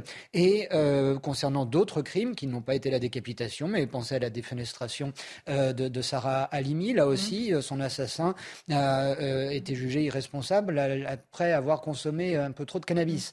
Euh, sur, ces, sur ces questions euh, d'expertise de, psychiatrique, à chaque fois, je constate une chose, c'est que bien souvent, dans un cas comme dans l'autre, les expertises sont très bien menées, en tout cas, sont particulièrement bien fournies, argumentées, et il est très difficile, même pour des, professionnels de, de, psychiatrie, des professionnels de médecine, d'avoir, de, pouvoir changer d'avis. Vous, avez, vous vous rendez compte à l'étude de ces, de ces cas que vous avez vous-même, en, en, tant que journaliste, en tant qu'observateur, peut-être quand on, regarde ce que disent les professionnels de psychiatrie, beaucoup de mal à vous faire une idée, euh, parce que c'est d'une complexité euh, assez impressionnante. Nicolas Janté et après Jérôme Jiménez. On peut parler aussi d'ailleurs de, de, ce euh, meurtre de famille qui a, été, qui a eu lieu il n'y a pas très longtemps, où un jeune avec le sabre a tué cinq membres de mmh. sa famille. Donc je pense qu'il y a vraiment un problème, encore une fois, de psychiatrie et d'addictologie, parce que tous ces jeunes ont des addictions. Euh, j'ai fait partie, je fais partie, d'ailleurs, on rendra nos rapports euh, en septembre, de la mission d'information et d'évaluation pour l'accès aux soins à Paris. J'ai eu la chance de visiter euh, des cliniques privées, et non privées d'ailleurs, d'actiologie, j'ai été stupéfait de voir qu'il y a énormément de jeunes addicts, bien sûr, aux drogues, mais aussi aux jeux vidéo, très important, et, et même aux films porno. Et donc l'addictologie est un vrai, vrai souci en France, et nous n'avons pas d'addictologue. À Paris, par exemple, il faut attendre quatre mois pour euh, réussir à avoir un Oui, et puis avec quelle prise en charge derrière Vous en parliez aussi. et quel euh, suivi après Vous en parliez tout à l'heure. Jérôme Jiménez, justement, sur le côté euh, déclaré irresponsable quelqu'un, on a aussi parfois des polémiques autour de ça, de dire c'est peut-être un peu facile parfois, de, face aux enquêteurs, d'expliquer qu'on ne se rappelle plus trop, qu'on est un peu confus. Alors, ce qu'il faut rappeler, c'est que dans une procédure judiciaire, ou peut-être même, là, il y a une instruction en cours, hein, il, y a, il, y a, bien sûr une expertise psychiatrique qui est mise, mais il y aura des contre-expertises. Mhm. Il y en a plusieurs, parce que les avis, des fois, divergent. Et, mais enfin, on ne s'arrête pas à la première expertise qui a été fait. Là, c'était surtout sur la mesure de garde à vue. Donc oui, la mmh. personne, la mesure de garde à vue a été levée. Moi, je voulais aussi revenir un petit peu sur le terrain des policiers par rapport à, ces personnes. Euh, parfois aliénées. Mmh. La difficulté pour nous, c'est que régulièrement, ces personnes, c'est pour ça que le suivi a tout un sens, on les retrouve dans des affaires délictuelles, criminelles, mmh. des affaires terroristes, des affaires de violence intrafamiliale. C'est pour ça que, euh, voilà, une fois de plus, les policiers, euh, sur ces sujets aliénés, se retrouvent confrontés à des difficultés de terrain. Oui, avec des individus euh, effectivement aussi malheureusement euh, souvent très dangereux. Je voudrais qu'on revienne maintenant sur ce qui s'est passé euh, à Colmar. Un jeune Afghan de 27 ans est mort après avoir été blessé par balle le week-end dernier dans un quartier de Colmar. Le ministre de l'Intérieur a annoncé du renfort. On revient sur les faits avec Thibault Marcheteau. Dans le quartier de l'Europe, à Colmar, des membres de la communauté afghane sont rassemblés au pied d'un immeuble. Alors qu'un individu en scooter fait des allers et retours auprès d'eux, une rixe éclate et un Afghan de 27 ans est touché par une balle au thorax. Il succombe de ses blessures par la suite. Alors que l'auteur de ce crime est toujours en fuite, le ministre de l'Intérieur a annoncé que des renforts supplémentaires arrivent dans l'est de la France. D'importants moyens sont mis en œuvre pour retrouver le tueur de Colmar. J'ai par ailleurs décidé de l'envoi de la CRS 8 sur place pour procéder à des opérations de police afin de restaurer l'ordre républicain et présenter à la justice les voyous qui veulent imposer leur loi. Pour ce policier, cette extrême violence est symptomatique de ce type de quartier répertorié en reconquête républicaine. Effectivement, l'enquête déterminera les causes euh, de ce, du décès de, la victime. Mais euh, voilà, c'est une réalité où on voit que maintenant, peut-être, ça peut comparer même comme euh, juste un regard, un mauvais regard ou juste une parole déplacée. La personne peut revenir, mais elle peut vous calibrer, voilà, familièrement, vous tuer comme ça, banalement. Une marche blanche avait lieu lundi après-midi et a rassemblé 165 personnes. Elle a relié le quartier où les faits se sont produits et s'est achevée devant le commissariat de Colmar. Sandra Buisson, notre journaliste police-justice, nous a rejoint. Bonjour, Sandra. L'individu suspecté est donc toujours en fuite. Une information judiciaire est ouverte pour assassinat par le parquet de Colmar, mais les circonstances de ce tir restent encore floues. Expliquez-nous. Oui, nos sources sont discordantes sur l'origine de l'altercation qui a ensuite entraîné euh, ce tir mortel. L'affaire euh, se passe à la mi-journée dimanche. Plusieurs amis de nationalité afghane sont en train de préparer un barbecue. Ils sont face à un immeuble de la cité euh, Europe à Colmar. Là, une dispute éclate entre ce groupe et un autre groupe dont fait partie un individu qui fait des allers-retours euh, à scooter euh, dans la rue. Pour le parquet, il y a cette altercation parce qu'un des participants au barbecue a demandé à l'individu à scooter de cesser son rodéo. Pour plusieurs de nos sources policières, il n'y a pas de rodéo au sens où, selon les vidéos exploitées, l'individu n'est pas en train de faire un run, une roue arrière ou des accélérations intempestives. En revanche, ces sources policières confirment que les nuisances sonores provoquées par le scooter ont pu déclencher la dispute sur fond d'antagonisme entre les deux groupes, les Afghans étant mal acceptés par, certaines bandes du quartier. Tout cela reste à préciser dans le cadre de l'information judiciaire ouverte euh, pour assassinat. Assassinat parce que le parquet considère qu'il y a préméditation puisqu'après l'altercation, l'individu à scooter est parti pour revenir armé et tirer sur le groupe d'Afghans. On voit, euh, Jérôme Jiménez aussi, maintenant à quel point il peut être compliqué de savoir euh, précisément ce qui s'est passé, parce que là, il faut bien comprendre que c'est pas parce qu'il y a un scooter qu'on doit considérer qu'il y a eu un rodéo. C'est aussi maintenant, on commence à faire des raccourcis parfois. Oui, bien sûr. Et puis, je crois qu'il faut aussi être très prudent. Il faut laisser le temps de l'enquête euh, comme pour déterminer les circonstances exactes de cet assassinat. Ensuite, si vous voulez, sur, ce, sur la CRS 8 a été mm. envoyée. Et si elle a été envoyée, c'est justement parce que ce que vient de développer Sandra, elle a tout à fait raison. Hein. On a peut-être une rivalité entre bandes rivales. Un problème plus large. Voilà, c'est un problème plus large. Donc, depuis cette nuit, nous avons entre 75 et 80 effectifs de la CRS 8 qui ont été envoyés et qui ont patrouillé. On me rapporte que la nuit dernière a plutôt été calme et mm. les collègues de la CRS 8 resteront sur site tant que la situation et tant que, je pense, toutes les conclusions de l'enquête, on n'aura pas fait lumière sur euh, cette affaire, toute la lumière sur cette affaire. Et euh, c'est dans, dans, cette, euh, dans cette optique-là que les, les policiers ont été envoyés en urgence sur Colmar. On va regarder euh, justement le tweet du ministre de l'Intérieur, Gérald Darmanin, qui dit ceci D'importants moyens sont mis en œuvre pour retrouver le tueur de Colmar. J'ai par ailleurs décidé de l'envoi de la CRS 8 sur place pour procéder à des opérations de police afin de restaurer l'ordre républicain et présenter à la justice les voyous qui veulent imposer leur loi. Nicolas Janté, ça devient aussi euh, un moyen d'action du ministre de l'Intérieur. Euh, Limoges, là, c'est à Colmar? Excusez-moi, mais quel aveu d'échec? Des gens envoyaient la compagnie CR, CR8, qui est en général fait pour calmer la situation. Là, c'est du sparadrap qu'on met. Euh, là, on est dans un quartier de reconquête républicaine, et tout le mot reconquête républicaine, ça veut bien dire qu'on l'a perdu. Hein, c'est Gérard Collomb qui avait lancé ça. Il y en avait d'ailleurs 15 de départ, je crois qu'on a plus de 75 aujourd'hui dans toute la France. Et là, on a vraiment un problème d'intégration dans ces quartiers. Je rappelle qu'il y a quelques, quelques jours, je crois encore, en Seine-Saint-Denis, c'est des Égyptiens face à des Algériens, je crois, qui sont battus entre communautés. Donc là, il y a, y, a, y a, dans ces quartiers, il y a tout un travail à refaire. Ça serait très long d'en te discuter, mais, mais c'est tout le plan Borloo qui n'a pas été mis en place. Et c'est tout un travail qui est à mener et à faire. Double, double problématique, problématique de tension et de rivalité ethnique, effectivement, qui sont malheureusement des réalités euh, dans de, dans de nombreux euh, quartiers. Euh, et il y a, et ça rejoint le sujet que nous abordions précédemment, je pense, cette perte d'un discernement, c'est-à-dire que dans ces milieux, ne, ne, nous voilons pas la face, il y a une consommation de drogue quotidienne excessive dans bien des cas.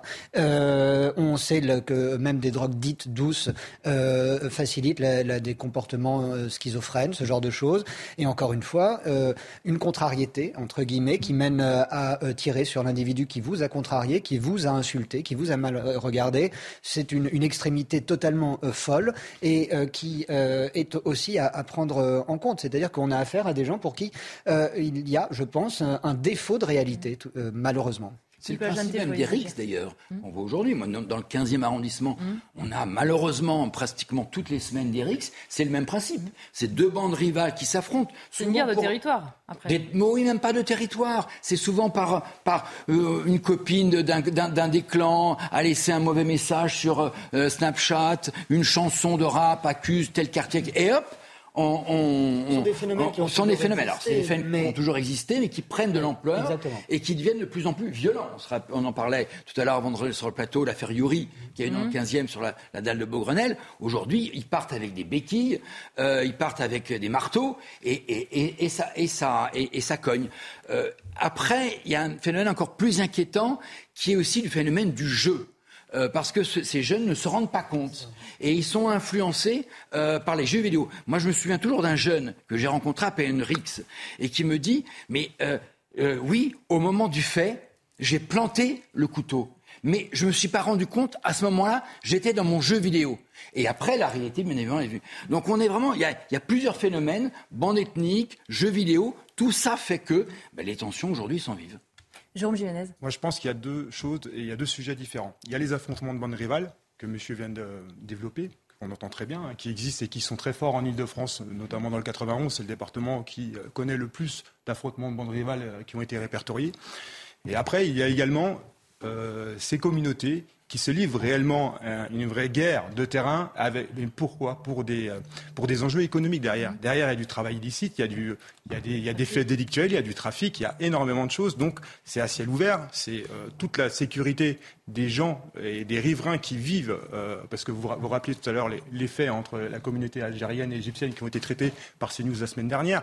Et derrière, ça pose de gros problèmes de sécurité. Et je pense qu'il faut dissocier ce qui se fait, ce qui se passe entre les affrontements de bandes rivales de jeunes souvent nourris de motifs futiles qui, euh, qui, qui, sont gangrénés euh, sur les réseaux sociaux et, euh, ce, qui est, ce qu'on qu parle là aujourd'hui, des communautés qui peuvent parfois se livrer une guerre absolue, mais plus liée à, à des fins économiques. Je voudrais qu'on revienne justement sur la CRS 8 avec un sujet qui a été réalisé par Clémence Barbier. Sa spécificité, intervenir en urgence sur tout le territoire, comme c'est le cas sur ces images lors du convoi de la liberté en février dernier à Paris. Une unité mobile de la CRS 8 va être envoyée à Colmar dans le Haut-Rhin à la suite de l'assassinat d'un Afghan, a annoncé sur Twitter le ministre de l'Intérieur Gérald Darmanin. J'ai par ailleurs décidé de l'envoi de la CRS 8 sur place pour procéder à des opérations de police afin de restaurer l'ordre républicain et présenter à la justice les voyous qui veulent imposer leur loi. Mobilisable à tout moment, cette unité d'élite de 200 CRS est formée pour intervenir sur des violences urbaines et de troubles à l'ordre public, notamment dans des quartiers de reconquête républicaine. Ils avaient une volonté de, récupérer, hein, de reconquête. Quand on parle de reconquête, c'est qu'on a perdu quelque chose. Euh, donc de, récupérer des territoires où l'ordre ne régnait plus forcément et, euh, euh, les, effectifs locaux avaient du mal à, travailler sereinement. donc ben, maintenant, on a donc cette unité qui vient en appui ponctuellement. Les unités sont déployées en renfort quelques jours seulement. Si la CRS 8 démontre son utilité et son efficacité, Gérald Darmanin envisage d'élargir le dispositif. Est-ce qu'effectivement, il va falloir élargir le dispositif et prévoir plus d'hommes? Parce qu'on l'a vu il y a quelques jours à Limoges, on le voit là à Colmar si euh, systématiquement, quand il y a ces faits, on envoie la CRS 8, alors c'est sans doute très efficace, mais ça veut dire qu'il faut des moyens humains. Il faut des moyens humains. Alors la CRS 8, c'est 200 fonctionnaires environ. Mhm. Euh, et c'est vrai qu'elle n'a pas vocation à s'installer durablement sur un lieu quand elle est envoyée. Maintenant, euh, quand il y a urgence, et par les renseignements et par le travail de tous les policiers ou gendarmes sur le territoire national, c'est ce que je vous ai rapporté pour, pour, pour cette affaire qui se passe à Colmar, on estime que la situation peut être dangereuse pour, euh, bah, pour les habitants de la, de la ville. Et la CRS 8 est envoyée en tant que spécialiste des violences urbaines. Avec une formation, ils sont, ils sont réellement aguerris sur les violences urbaines. Maintenant, j'entends très bien que oui, à long terme, ce n'est pas une solution.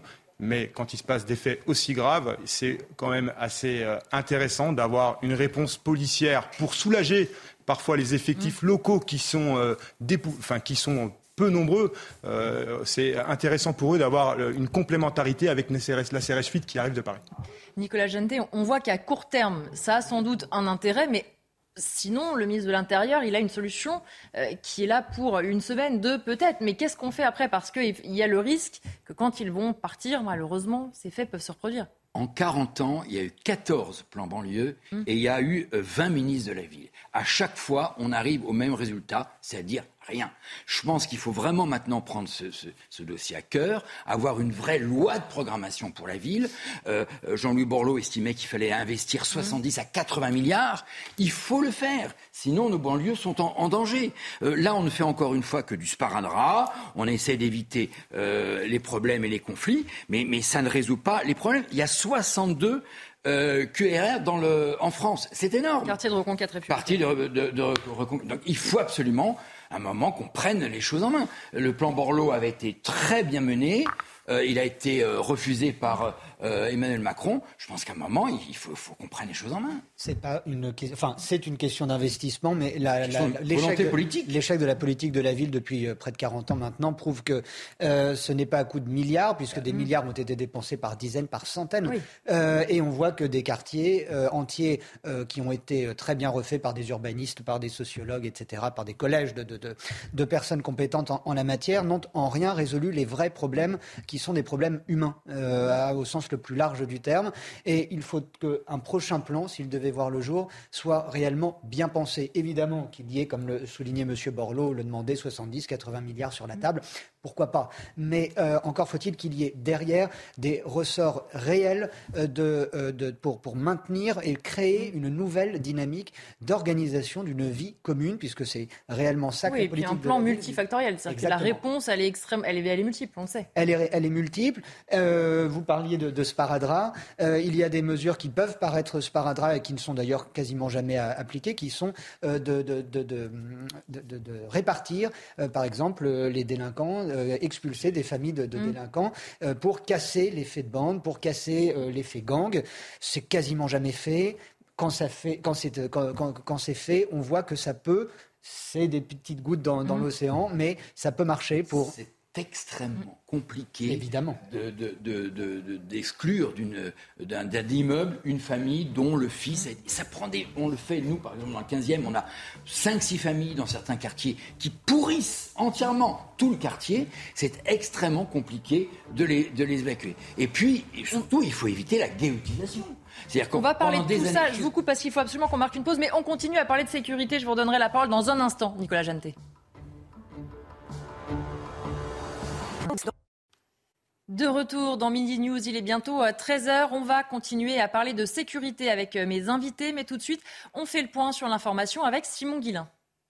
Bonjour Elodie et bonjour à tous ceux qui nous ont rejoints sur CNews. La fresque murale du policier Ahmed Merabé, de nouveau dégradée par des tags. L'artiste venait de refaire son œuvre en hommage au policier assassiné par les frères Kouachi lors de l'attaque de Charlie Hebdo. L'avocate Samia Maktouf dénonce un acte barbare et criminel. Les premiers versements des allocations de rentrée scolaire sont versés aujourd'hui. L'allocation va concerner 3 millions de familles et s'élève à environ 400 euros. Ces aides sont-elles utilisées par les parents pour acheter des fournitures scolaires pour les enfants?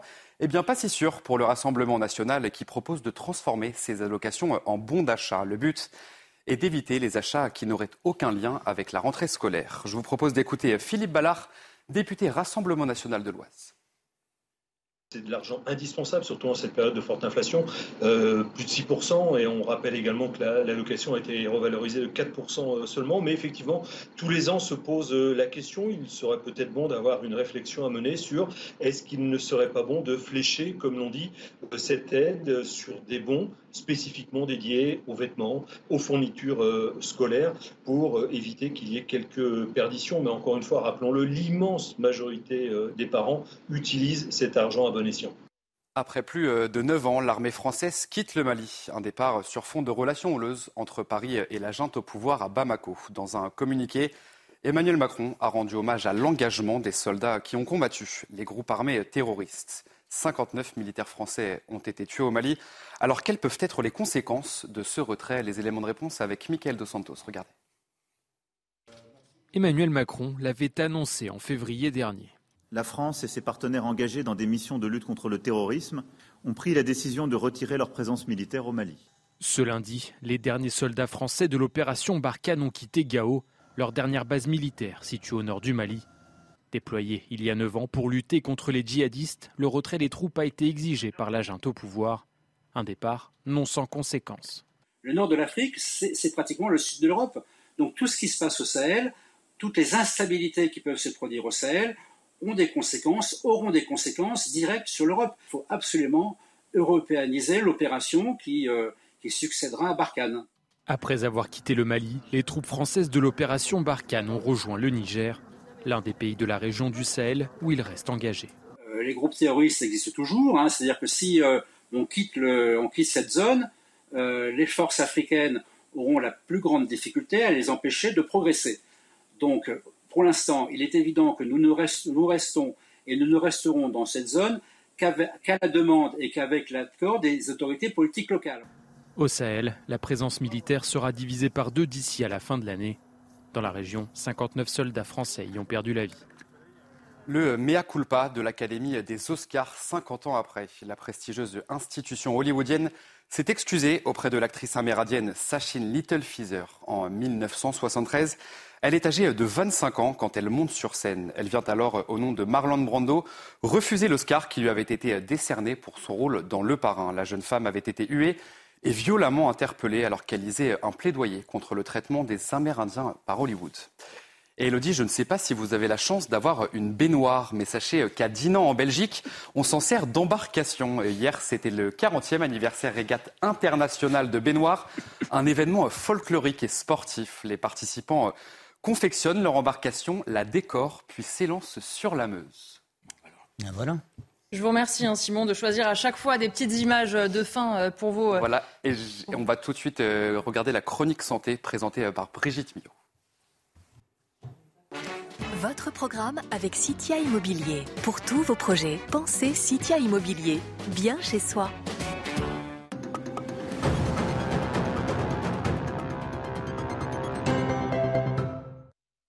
Notre estomac ne parle pas, mais effectivement, il se manifeste.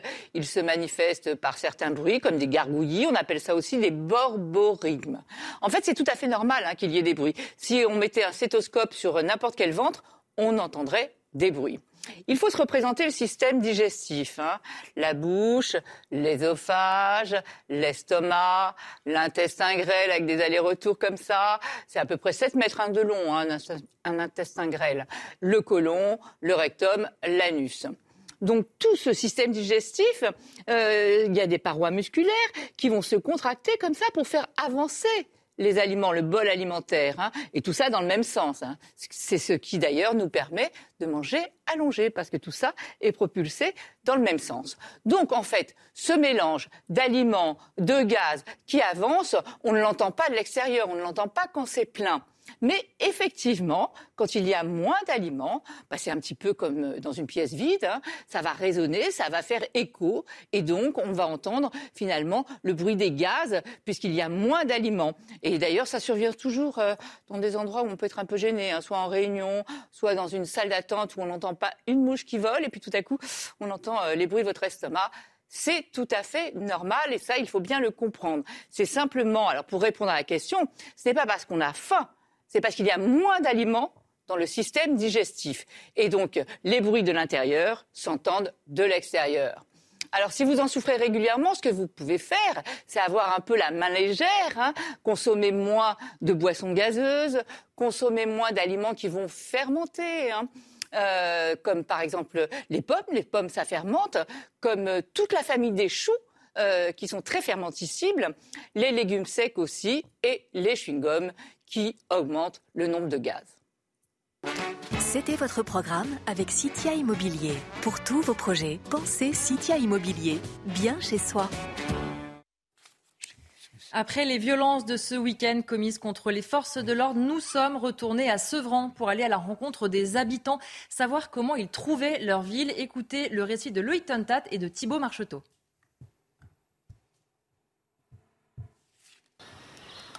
Au cœur de la Seine-Saint-Denis, la ville de Sevran compte 50 000 habitants. À la question Vous sentez-vous en insécurité dans votre ville? Les Sevranais sont mitigés et pointent du doigt un quartier en particulier. Moi, je pense que ça dépend des, de comment on dit, des quartiers.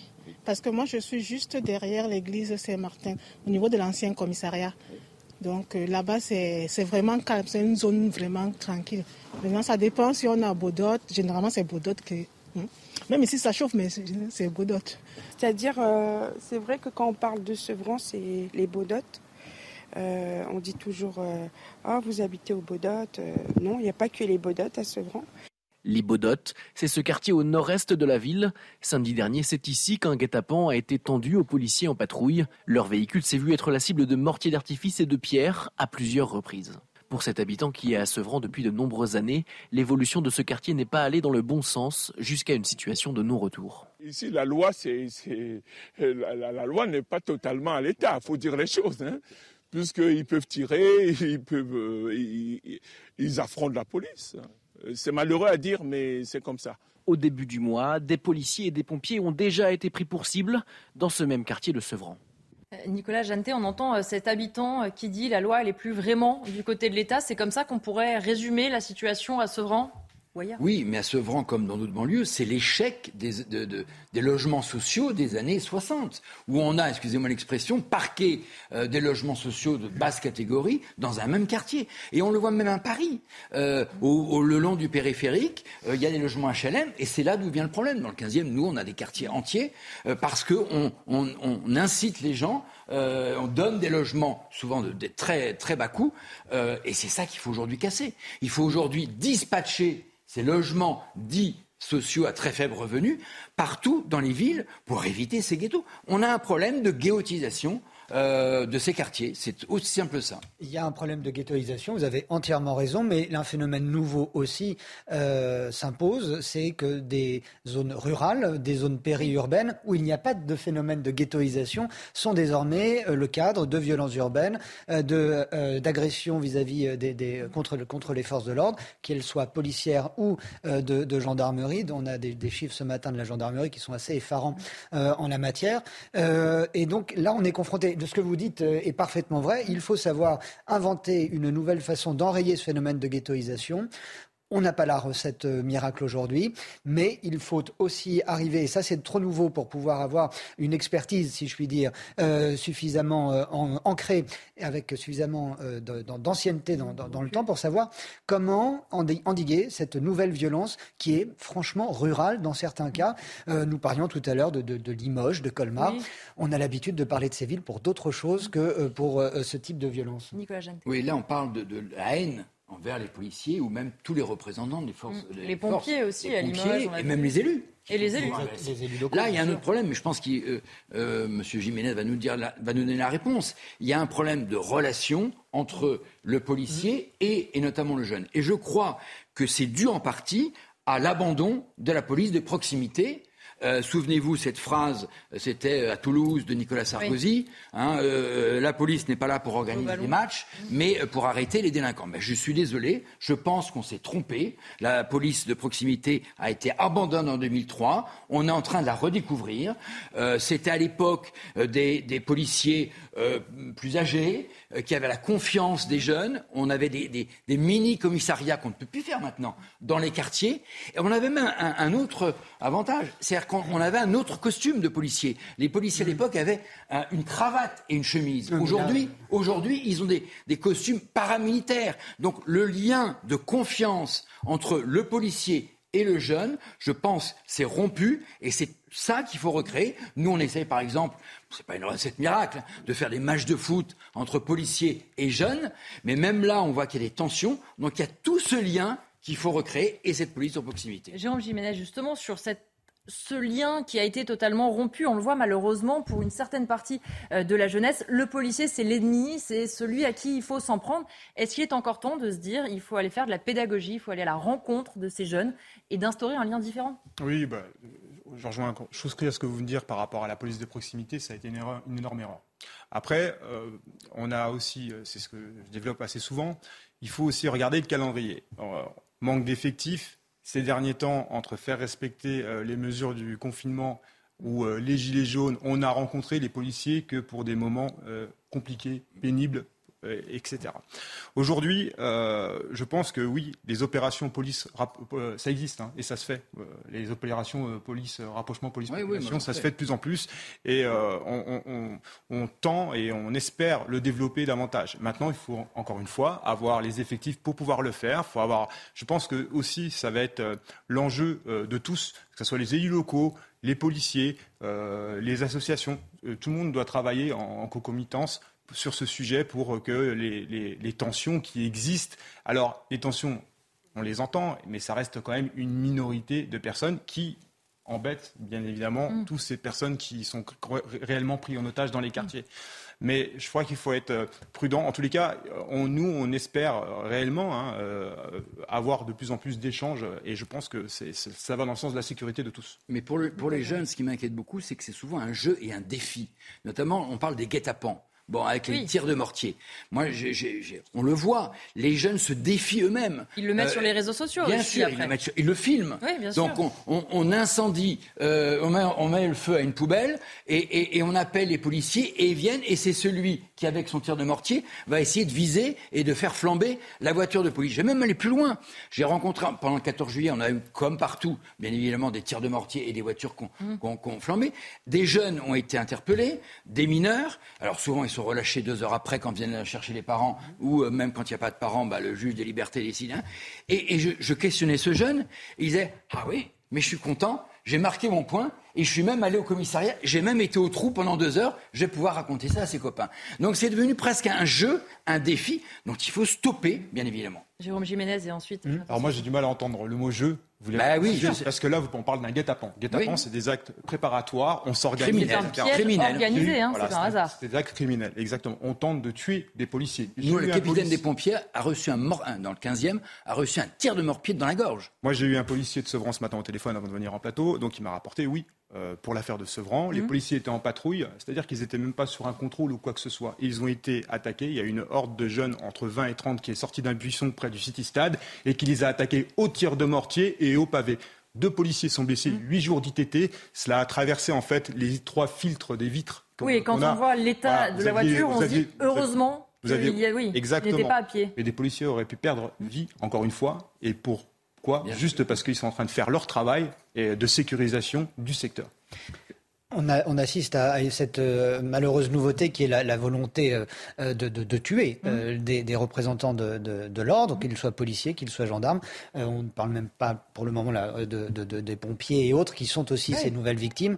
Euh, quand j'entends cela, quand je vois ces, ces, ces, ces actes terribles, j'ai du mal à, à, entendre le discours de, cette police de proximité qui est forcément peut-être nécessaire. Mais on a, on a franchi une étape. La police d'aujourd'hui, dans la violence. Et le rapport euh, malheureux de notre société s'est euh, aggravé entre, en, entre, euh, entre délinquants et, et, policiers. La police de 2003 n'est pas la police de 2023 à venir. Quand la police est la cible et l'homme et la femme à abattre, j'ai du mal à concevoir comment la police va aussi organiser des matchs de foot. Si vous voulez, il y a, euh, il y a une construction des mentalités qui s'est établie et qui n'est pas malheureusement là encore faite pour, pour changer euh, de, ces, de ces jeunes, euh, parce qu'ils le sont. Euh, je ne sais pas ce que vous avez dans la tête quand vous voulez tuer un flic et je ne sais pas comment votre mentalité va évoluer dans les années à venir lorsque vous le faites à 20 ans et quand oui. vous en aurez 30. Je suis un peu d'accord avec vous. On est allé trop loin et, et, ça va être difficile de revenir en arrière. Et c'est pas en organisant des, des, des, ateliers papier mâché qu'on va y réponse, arriver. La seule réponse, mais elle n'est pas à la hauteur, c'est la réponse pénale.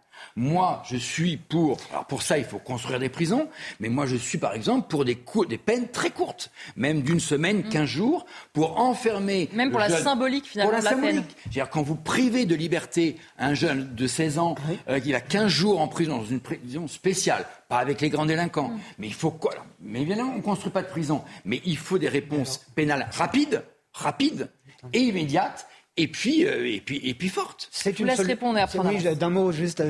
Une, c'est une solution qui paraît être euh, du, ce qui dans les régions du, du Nord, bon sens, dans, mais après, en Europe du Nord. Ce qui est ce qu'il faudrait aussi, c'est euh, s'occuper de ce qui se passe derrière les barreaux des prisons, parce que et là, il y a une vraie réforme de de, de, la, de, de, de la vie pénitentiaire qui doit être faite, parce qu'on sait qu'aujourd'hui, quand une peine est effectuée derrière les barreaux, euh, il y a des, des réseaux, il y a mmh, du radicalisme religieux, il y a, vous pouvez aujourd'hui, en entrant en prison en sortir de prison parce qu'en France, quand, généralement, quand on entre en prison, c'est pour en sortir. Mmh.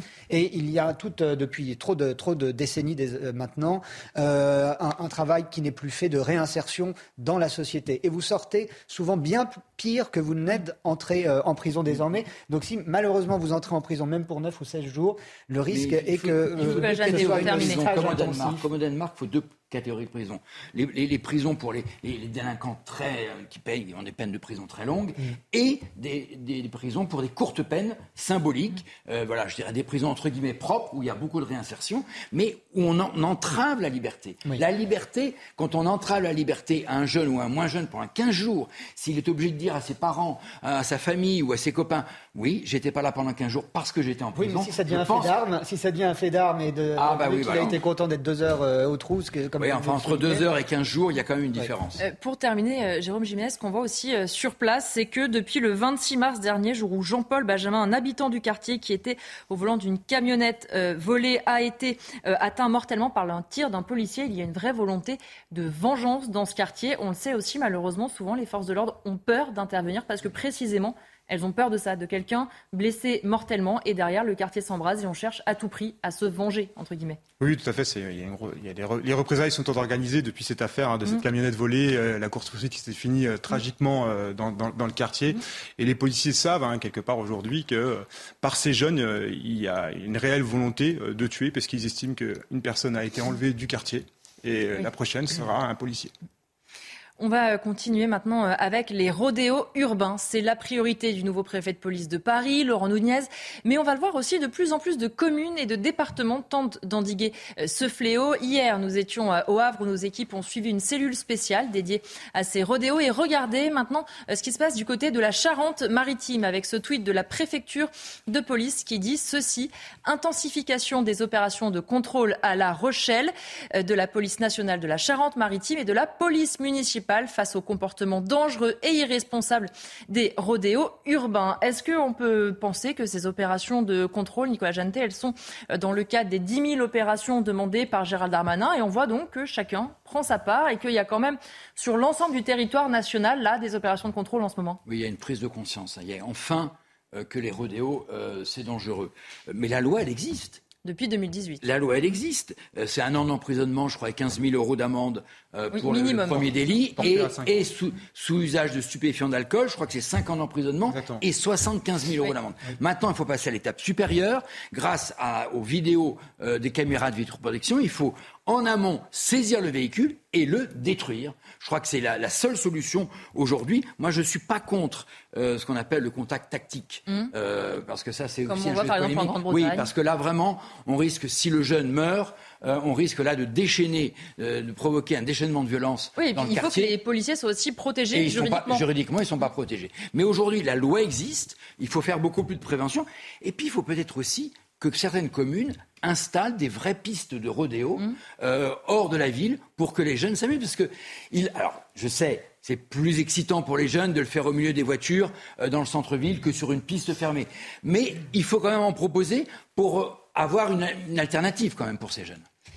Est-ce que effectivement la solution des terrains de motocross, comme certains euh, le proposent, ça peut être une solution? Pour certains qui veulent de la grande délinquance, sans doute pas, mais pour le jeune qui veut juste s'amuser un peu, est-ce que ça peut lui suffire? Je, connais très mal cette, la mentalité qui draine, si vous voulez. Vous n'êtes pas venu en moto avec une pas fait de rodéo, je, vous, je, vous dis tout. Mais euh, je pense que la part de transgression est énorme dans, dans, dans, ce phénomène-là, euh, parce que je pense qu'il y a aussi dans, des zones périurbaines des pistes de, de, de, de de vélo, de tout terrain, ce type de choses. S'il n'y en a pas beaucoup, peut-être que les communes pourraient investir, mais là, vous imaginez les nuisances sonores. Qui voudrait d'une piste de, rodéo à côté de chez soi Ah oui, il faut la mettre loin, ça on est bien Et qui ferait, il ferait de la route dans quelles conditions jusqu'à, jusqu'au lieu de, euh, de, sécuriser Vous imaginez le truc, j'ai du mal à y croire. Indépendamment, parallèlement à ce phénomène gravissime, parce que ça fait des morts et des blessés, euh, il faut pointer, et ça j'en suis convaincu, le rôle des réseaux sociaux. Mm. Parce que dans ce cas-là, euh, parce que la loi française euh, protège tout de même euh, les victimes en général, et il y a un, terme qui est l'incitation, mmh. la, la, et c'est si, si, les réseaux sociaux n'avaient pas le droit de, de, diffuser ces images, comme les images de, de voitures volées, de, oui, ça éviterait les défis où les jeunes se montrent. Là, on voit clairement c'est à Lyon, c'est les Dalton. Voilà, c'est ça. Et, et, ça éviterait, je pense, cette, ce phénomène d'émulation mmh. où on doit faire mieux que la cité voisine, où on doit faire mieux que le voisin. Et euh, si la loi française permettait euh, euh, arriver à mettre les GAFAM devant leurs responsabilités, pas tant les GAFAM que les réseaux sociaux mmh. précisément, et leur interdire, comme on voit bien la difficulté même de leur faire interdire des, images qui relaient la propagande terroriste. Oui, il y a déjà, il y a déjà beaucoup de polémiques et difficultés pour enlever du contenu terroriste. Exactement. Donc on voit, mais je suis convaincu que s'il n'y avait déjà plus la possibilité pour ces individus de relayer leurs méfaits, eh ben ça dégonflerait pas mal l'effet. Non, c'est quasi impossible. C'est des plateformes qui sont aux États-Unis, en Chine. On a déjà du mal à, supprimer des tweets hmm. ou des vidéos à caractère raciste, homophobe, etc. Comment voulez-vous demander à Twitter ou à, ou à, Facebook ou à Snapchat de supprimer alors que ça tomberait sous le coup de la loi bah, Ça serait bien, oui.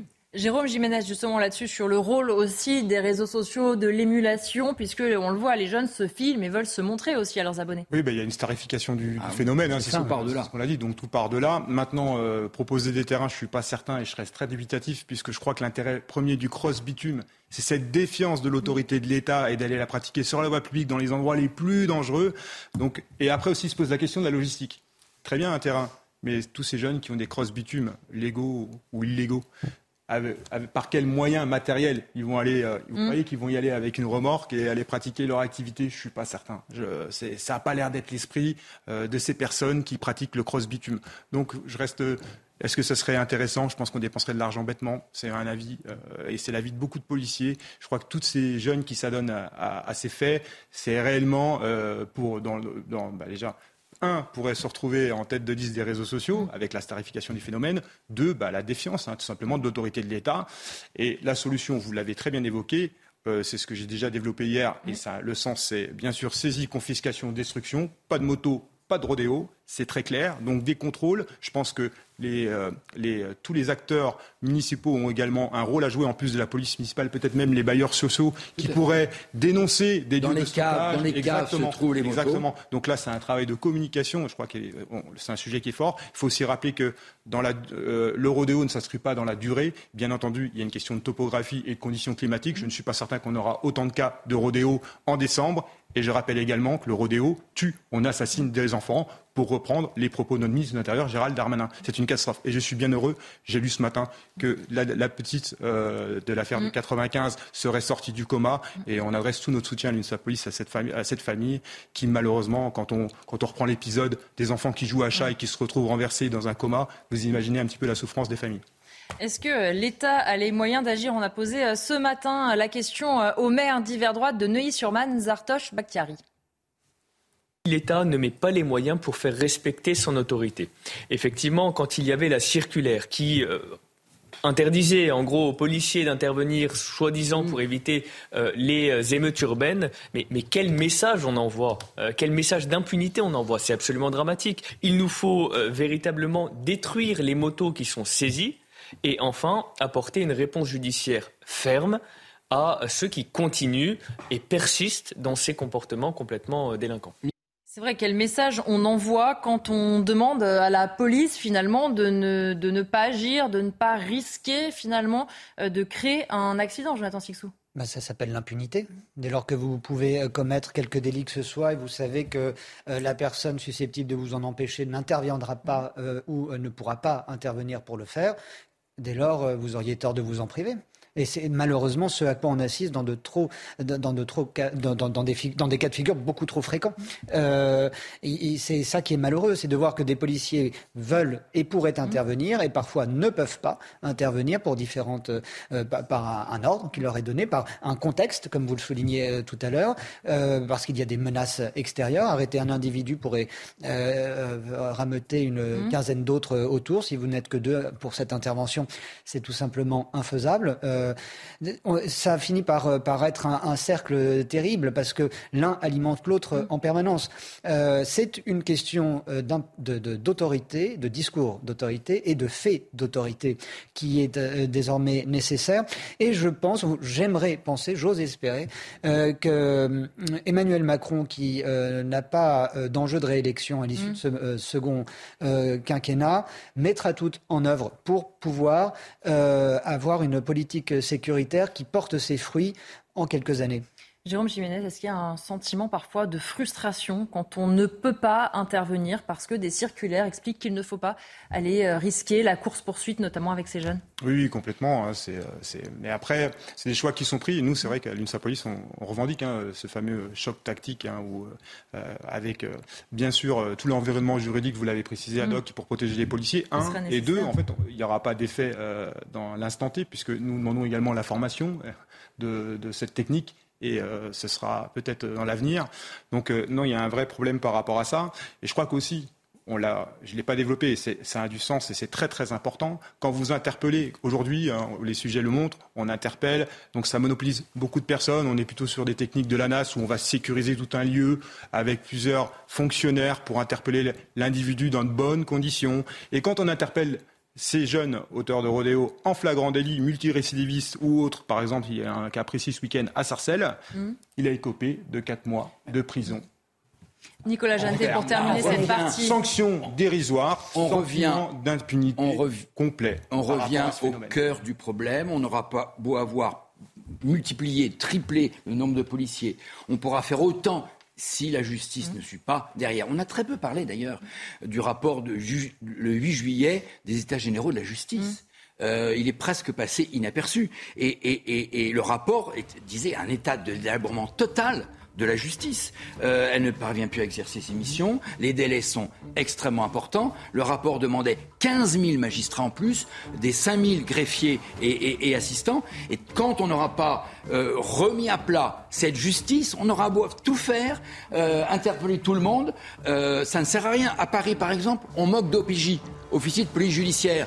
Donc, si on n'a pas de... C'est eux qui instruisent les dossiers. Si on n'en a pas, on peut rien faire. On continue à parler de sécurité avec les refus d'obtempérer dans un instant sur CNews. 13h30 de retour dans Midi News. On va parler des refus d'obtempérer dans un instant, mais tout de suite le point sur l'actualité avec Simon Guillain. Un magasin Valentino braqué à la voiture bélier à Paris. Les faits se sont produits cette nuit aux alentours de 2h du matin. L'individu a foncé en marche arrière dans la devanture du magasin avant de s'emparer d'une quarantaine de sacs à main et de paires de chaussures. Un butin estimé à 100 000 euros. Après avoir pris la fuite, il a été, il a été rattrapé par les forces de l'ordre. L'homme a immédiatement été placé en garde à vue. En Arménie, le bilan de l'explosion dans une zone commerciale d'Erevan s'alourdit. 16 morts sont à déplorer et 18 personnes sont toujours portées disparues. Les autorités font également état de plus de 60 blessés sur place. Dans la région de Valence, en Espagne, plus de 7000 hectares de forêt ont brûlé et au moins 1200 personnes ont été évacuées. Les pompiers sont bien sûr mobilisés sur le terrain pour tenter de contenir les flammes. Des moyens aériens ont également été déployés. On va revenir maintenant sur les refus d'obtempérer avec euh, ces chiffres publiés dans le journal Le Figaro. 26 320 refus d'obtempérer en 2021. C'est donc plus d'un toutes les 30 minutes. En trois ans, ces refus d'obtempérer ont augmenté de plus de 19% dans les zones rurales et périurbaines. Le Figaro, toujours, qui explique qu'il y a 6 393 refus d'obtempérer au seul premier trimestre de l'année. Donc, si on se base sur ces chiffres, ça fait 70 faits par jour pour le trimestre de l'année. Nicolas Jantet, vous voyez regarder ces chiffres avec euh, étonnement, presque, j'ai envie de dire. Oui, oui, surpris parce que euh, l'essentiel de ces jeunes, dans 80%, ils le font parce qu'ils sont sous l'effet de stupéfiants. Euh... Stupéfiants, alcool, défaut ah, d'assurance, défaut voilà, de permis, voilà. profil euh, drogue de synthèse, même protoxyde d'azote, même même même cocaïne, enfin tout ce qu'on peut imaginer. Parce que vous imaginez être un jeune avec des policiers et il faut avoir, il faut, voilà, il faut être sous l'emprise. Il n'y a pas que des jeunes. Hein, il n'y a pas que des jeunes. Alors, hein. effectivement, ou alors on a un casier qui n'est pas vierge, etc. Mais, mais là aussi, on revient au débat précédent. Mm-hmm. Euh, refus d'autorité. Et aujourd'hui, le policier n'a plus le respect que l'on avait mm-hmm. avant. Justement, parce que dans, dans l'article du Figaro, un cadre de la sécurité euh, revient sur ce que vous venez de dire, c'est-à-dire il y a quelque temps, il y avait un contrôle de police, un coup de sifflet, vous vous arrêtiez. Ah Maintenant, pour tous ces refus d'obtempérer dont on vient de parler, le réflexe, c'est de forcer le barrage quitte euh, à mettre en danger la, vie des forces de l'ordre. Oui, l'article du, Figaro est, édifiant d'ailleurs parce qu'il il, il, rappelle tous les faits de, ces dernières semaines où euh, policiers et gendarmes sont vraiment pris euh, pour cible comme, des, comme dans un jeu de quilles. Mmh. Vous filez sur, sur les, silhouettes qui vous demandent de, de vous arrêter. Euh, on parlait de la tenue des policiers tout à l'heure. Regardez à quoi ressemblaient les gendarmes sur les bords de route il y a 20 ans, qui vous demandaient effectivement d'un coup de sifflet de, vous rabattre pour, euh, pour un contrôle. Ils étaient euh, l'été en, polo ou en, chemisette. Aujourd'hui, ils ont des gilets pare-balles et, mm. et, des protèges genoux. ça montre là aussi une sorte d'excessive de, violence de, la société. Et ça montre le, un, rapport terrible à l'autorité qui n'existe mm. plus, qui n'est plus reconnu.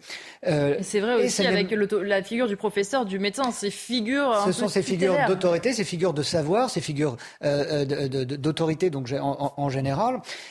Là où je vous reprenais, je me permettais de vous reprendre, c'était sur, sur effectivement le fait qu'on n'a pas affaire, dans ces cas précis de, de refus d'obtempérer, uniquement à des jeunes, parce qu'on a affaire aussi à une. Euh, je ne veux pas rien excuser ou quoi que ce soit, j'essaie de comprendre un phénomène.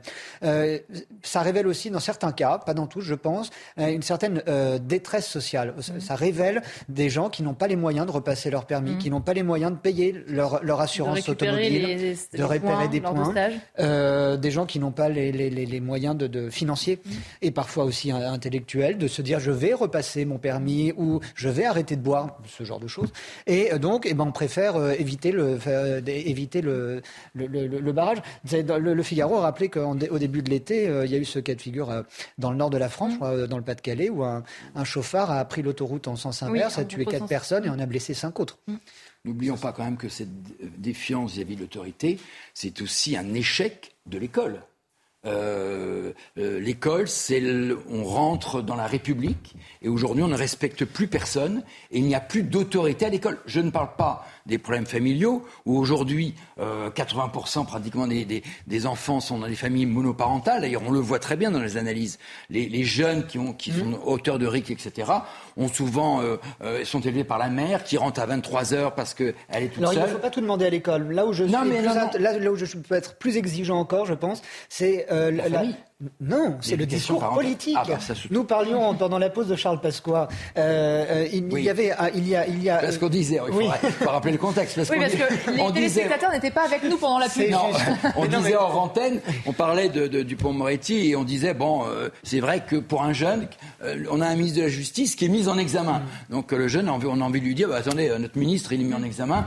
nous, on fonce et, et, on y va. Nous sommes venus au ministre de l'Intérieur. Et, donc on se disait, il nous faudrait quelqu'un qui a un peu de, de poigne et c'est vrai qu'on évoquait Charles Pasqua qui en imposait euh, à l'époque. le ministère de l'Intérieur. Voilà le, petit rappel des faits. Mais donc, euh, dès lors qu'un discours politique euh, est faible, dès lors qu'un discours politique qui, effectivement, ensuite insuffle ou non une législation au diapason, c'est là le premier. le, ne nous mettez pas, pas, sur le dos, quand même. on doit il y a l'école et il y a la famille. Je ne peux pas vous demander d'incarner tout ça et de porter tout ça sur votre dos. Pas tout seul.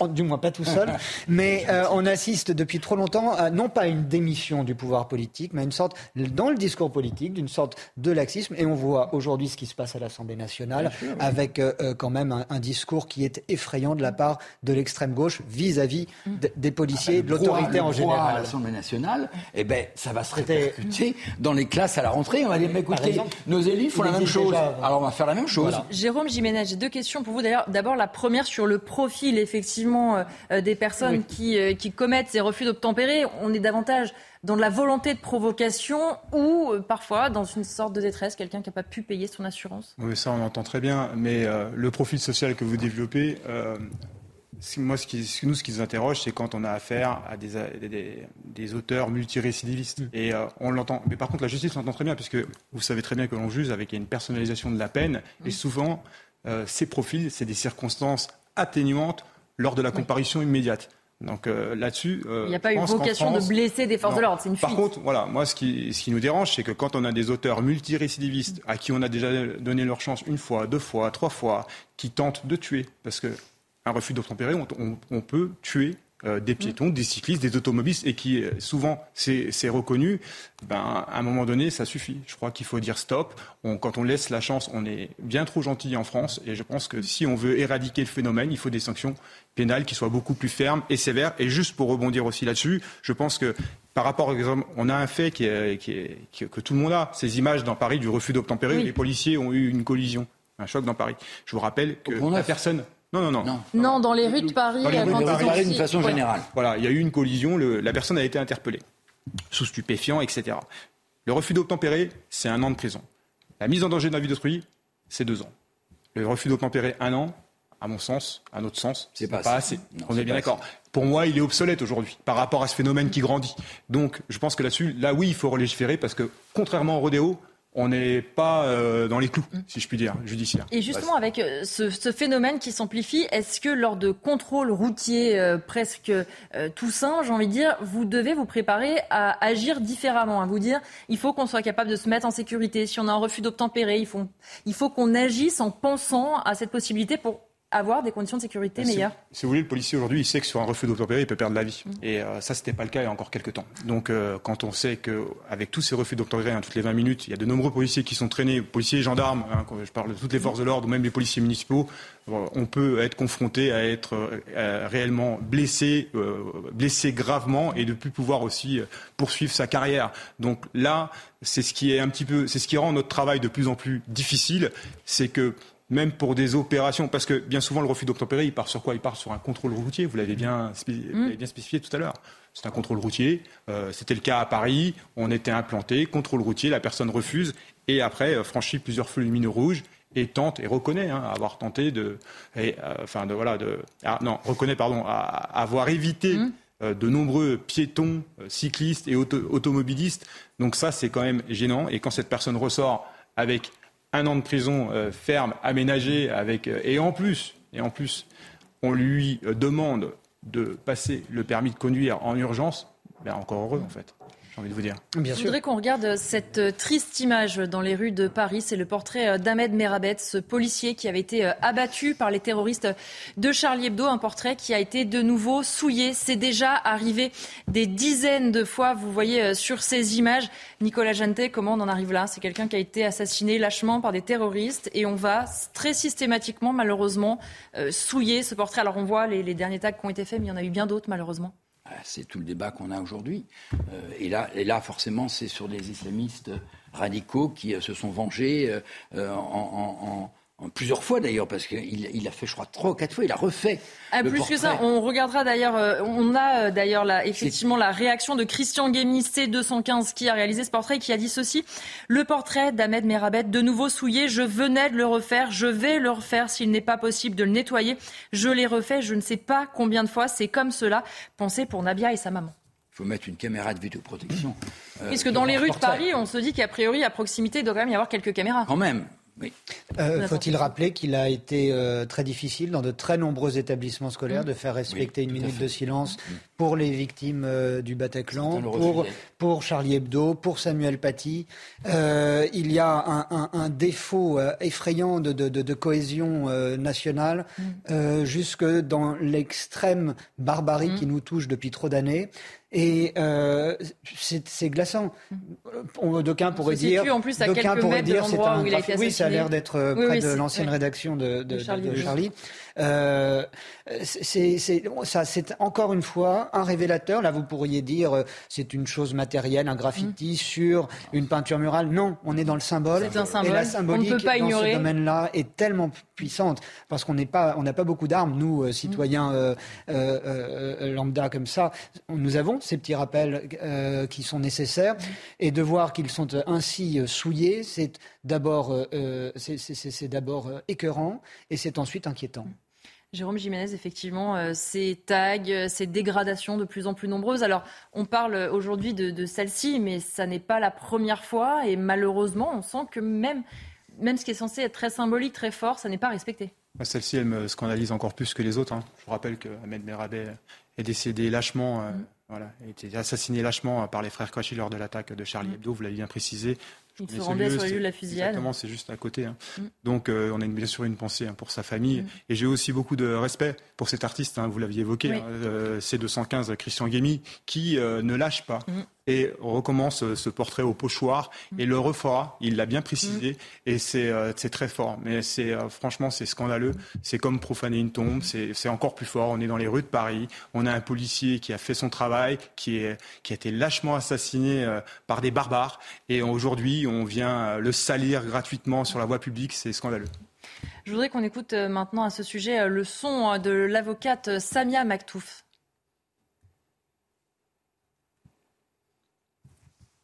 Je pense euh, très sincèrement à sa famille, à ses proches, dont euh, probablement et certainement euh, cet acte barbare, criminel, va raviver leur douleur. Notre première action, c'est de prendre conscience que le mal terroriste ne, baissera pas les bras, que le mal terroriste nous guette au quotidien, tous les jours, et euh, on ne peut pas estimer, même au bout de 30 ans, que la volonté criminelle terroriste des l'ayatollah, des criminels, des terroristes va baisser. Au contraire, c'est intéressant, effectivement, ce qu'elle dit, parce qu'il ne faut pas laisser passer ces euh, petits signes. On entendait tout à l'heure dans l'émission Rhys, le directeur de Charlie Hebdo, qui en faisant référence aussi à Salman Rushdie, disait euh, Nous, on n'a pas oublié les fanatiques. Et il ne faut pas, effectivement, oublier cette menace qui, parfois, peut se dessiner dans des choses. On passe à côté, on fait même peut-être pas attention. Il ne faut pas l'oublier, vous avez entièrement raison. Mais ce qui m'inquiète aussi, euh, c'est que les personnes qui,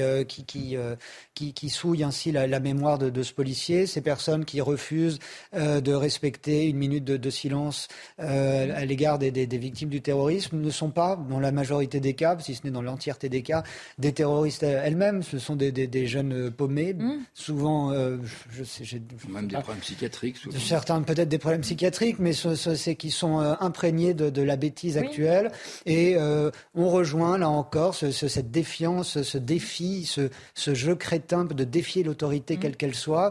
Et ça passe par là parce que pour eux, un policier, un policier qui en plus euh, euh, poursuivait des, des, des, terroristes, ne c'est une perte, encore là, j'en suis convaincu, une perte de, de, la perception du réel. Qu'est-ce que c'est qu'un terroriste qui court dans les rues de. Paris? Personne n'en a vu, hormis ce policier qui a mmh. été descendu. Vous voyez? Il y a, et, et, c'est ça aussi, et c'est là où ça, le, le, combat, je dirais, le sens noble du terme, est difficilement euh, menable. C'est qu'on on ne sait on ne peut pas comment cerner ces jeunes qui sont souvent euh, totalement paumés. Euh, oui, chacun tout. Et ce ne sont pas des, terroristes, ce ne sont pas des islamistes. Nicolas Jeanneté pour terminer. Et qui peut-être n'ont pas connu, connu que là, et qui ont lu euh, des livres, etc. Et qui ont envie, hein. à leur tour, de, de, de participer à cette destruction. C'est donc la, la, et on cerner, cerner, voilà, cerner ces individus est très difficile aujourd'hui parce qu'encore une fois, ce, si vous permettez l'expression, ce ne sont pas des méchants, je pense. Ils sont des, oui, ça n'est pas une volonté forcément. Ce ne sont pas des islamistes, ce ne sont pas des terroristes, ce sont des, des, des ce, sont des, des jeunes idiots. Je vais vous livrer un autre fait divers qui s'est produit euh, cette nuit vers 2 heures du matin. Un individu donc a braqué un magasin euh, de luxe avec une voiture euh, bélier. Il a volé une quarantaine de sacs, de paires de chaussures. En fuite, il a été rattrapé par la police. Dans la fuite, il est monté sur un terre-plein. Sa roue a crevé. Il a donc pris la fuite à pied et pour éviter la police, il a jugé bon de se jeter dans la Seine. Le policier qui était à sa poursuite étant aussi sapeur-pompier l'a bien évidemment repêché. Il est en garde à vue. Alors je vous entends c'est vrai que Jérôme Jiménez, on se dit on n'est pas sur un délinquant très très rodé pour se dire j'ai la police euh, à mes trousses, je me jette dans la Seine Déjà, euh, on va commencer par le départ. Commettre un, vol par effraction, magasin Valentino, Paris, Paris 8e, sac et vêtements de luxe, mm. voiture bélier avec un véhicule à l'ancien, on vient percuter de plein fouet une vitrine et on récupère le maximum d'effets et après on tente une cavale. Vous êtes dans Paris, hein, ça, ça va très vite. Donc déjà, je pense que Enfin, c'est pas un fin stratège. Le plan n'était pas en même, temps, en même temps, je ne comprends pas que dans ce quartier-là, il n'y ait pas des caméras ah, et qu'en permanence, euh, à chaque fois, il y en a tous les mois. mais là, c'est peut-être la caméra qui a permis. Euh, exactement. Mais après, euh, dans l'instant T, si vous avez quelqu'un qui décide ou qui a la volonté d'aller s'encastrer dans un magasin, comment voulez-vous faire, même avec des caméras, et vous n'avez pas un policier, malheureusement, vous le savez très bien, à chaque, à chaque rue de Paris. On est bien d'accord. Donc là, gros, grosse, grosse, grossière erreur. Par contre, on peut souligner le travail des policiers de la BAC qui ont fait un travail travail encore euh, mémorable et, très professionnel. Et on a sauvé la vie aussi, à la fin quand même. Et en plus, sauver la vie jusqu'au bout. J'aurais aimé euh, entendre une réaction de la France Insoumise qui mm. décrive fortement euh, les policiers de la BAC. Mm. Et vous voyez, ça, c'est une mission typique de la brigade anticriminalité, voilà, qui, qui agit en flagrant délit, euh, du coup, euh, voilà, en véhicule banalisé et souvent en tenue euh, civile. Mmh. Et là, là, ça a de la pertinence. Donc, ça aurait été intéressant. J'aurais bien aimé entendre la France insoumise sur ce sujet et aller pour, parce qu'on polémique souvent avec les, les bacs, mais les bacs, elles sont utiles. C'est vrai que l'impact aussi qu'a la classe politique, on l'a beaucoup dit sur certaines paroles, Jean-Luc Mélenchon qui dit la police tue, on ne peut pas ignorer que ça a un écho chez une partie des jeunes, chez une partie de son électorat, mais même peut-être pas que de son électorat, de jeunes qui ont envie aussi d'aller à l'encontre des principes républicains, Jonathan Sixou. Ça, crée un climat, ça, crée un climat général. Vous savez, on dit l'exemple vient d'en haut, mmh. mais quand le haut vous montre que l'exemple c'est le, bas, euh, euh, pourquoi vous iriez chercher plus haut que, que, votre, que votre front? Mmh. C'est l'exemple de la France insoumise est malheureusement devient malheureusement un cas d'école et, de voir l'irresponsabilité du discours de Jean-Luc Mélenchon, qui rappelons-le n'est plus un élu de la République, mmh. mais qui distille son discours auprès de ses lieutenants à l'Assemblée désormais, et d'une irresponsabilité gravissime. Et j'espère que ça ne va pas aller plus loin dans les mois qui viennent, parce que malheureusement, dans quelques jours, c'est la rentrée parlementaire, la rentrée qui s'annonce euh, sur le, plan social va être euh, assez animée. Euh, et, je crois que il, je ne sais pas comment, euh, légalement, on peut simplement au nom de la responsabilité citoyenne dire à la France insoumise par moment qu'il ne faut pas dire certaines choses. vous savez, en fait, ces jeunes prennent tout. Ouais, excusez-moi. Non, non, je vous en prie. On va réagir, Nicolas Janté, juste, après. dire par rapport à ce paragraphe, mais en fait, il faut aussi savoir que cette génération vit 2.0. Je le dis tout le temps, c'est-à-dire qu'elle suit l'actualité mmh. sur les réseaux sociaux, sur le net, sur Twitter même. Parce que moi, je vous ai dit, je fais des opérations rapprochement police-population. Il y a des enfants à 12, 14, 15 ans, ils ont déjà Twitter. Donc en fait, ils regardent, ils écoutent. Donc la responsabilité des politiques qui tiennent des discours anti-flics, elle est pleine et elle est dangereuse pour ce... elle est dangereuse parce que vous disiez, on a des jeunes qui sont perdus, mais en plus de ça, on a des politiques qui viennent un petit peu euh, ben, semer le trouble euh, et, et, euh, et, tenir voilà ces, ces propos qui sont complètement qui vont pas dans le bon sens, notamment pour la sécurité. Et, et on sait que Jean-Luc est très populaire auprès des jeunes. On sait que la communauté musulmane a voté en masse. bien évidemment, pour Jean-Luc Mélenchon, il y a même eu des appels d'imams à voter Mélenchon. Donc je trouve que c'est un très très mauvais message. Pourquoi n'a-t-il pas été condamné d'ailleurs pour ses propos? Il pourrait l'être. A-t-il été accusé A-t-il été poursuivi? Voilà, c'est une question qu'il faudrait euh, se poser. Justement, on le dit aussi euh, beaucoup, la police euh, ne peut pas tout, mais vous êtes quand même pas franchement aidé. Même quand le président de la République, dans une interview donnée à Brut, avait expliqué qu'il n'y avait pas de violence systémique dans la police, mais que ça pouvait arriver, ça aussi, quand en plus ça vient du président de la République, quand ça vient de la majorité et non pas de l'opposition, ça a un impact quand même. Moi, je me, rappelle très bien de, cet épisode et vous vous rappelez même, il avait évoqué les contrôles aux faciès. Oui. Donc ça, ça, ça nous avait réellement perturbé parce que nous, justement, euh, syndicalistes, policiers, tout confondus, on se bat pour, euh, mmh. bah, contre ces, euh, ces stigmatisations, mmh, ces termes de violence policière qui, sont, mmh. voilà, qui, qui, ne reflètent pas la réalité. Nous avons bien sûr des faits isolés. Je vous rappelle que la police et la gendarmerie, c'est 5 millions d'interventions par an, une intervention de police toutes les 17 secondes, et que malheureusement, dans ce lot d'interventions, bah, il y aura des ratés. Il faut être très clair. Souvenez-vous de la déclaration de euh, euh, Christophe Castaner, ministre de l'Intérieur, qui appelait les policiers à ne pas aller enflammer les banlieues. Oui. Merci à tous les trois d'avoir été euh, mes invités. Il est temps maintenant de se séparer. Merci à vous, Jonathan Sixou, journaliste à Causeur, Nicolas Janté, directeur des centristes et conseiller de Paris 15e à la sécurité, et Jérôme Jiménez, responsable communication Île-de-France, UNSA, police. L'actualité, les débats continuent sur CNews. C'est avec Barbara Klein.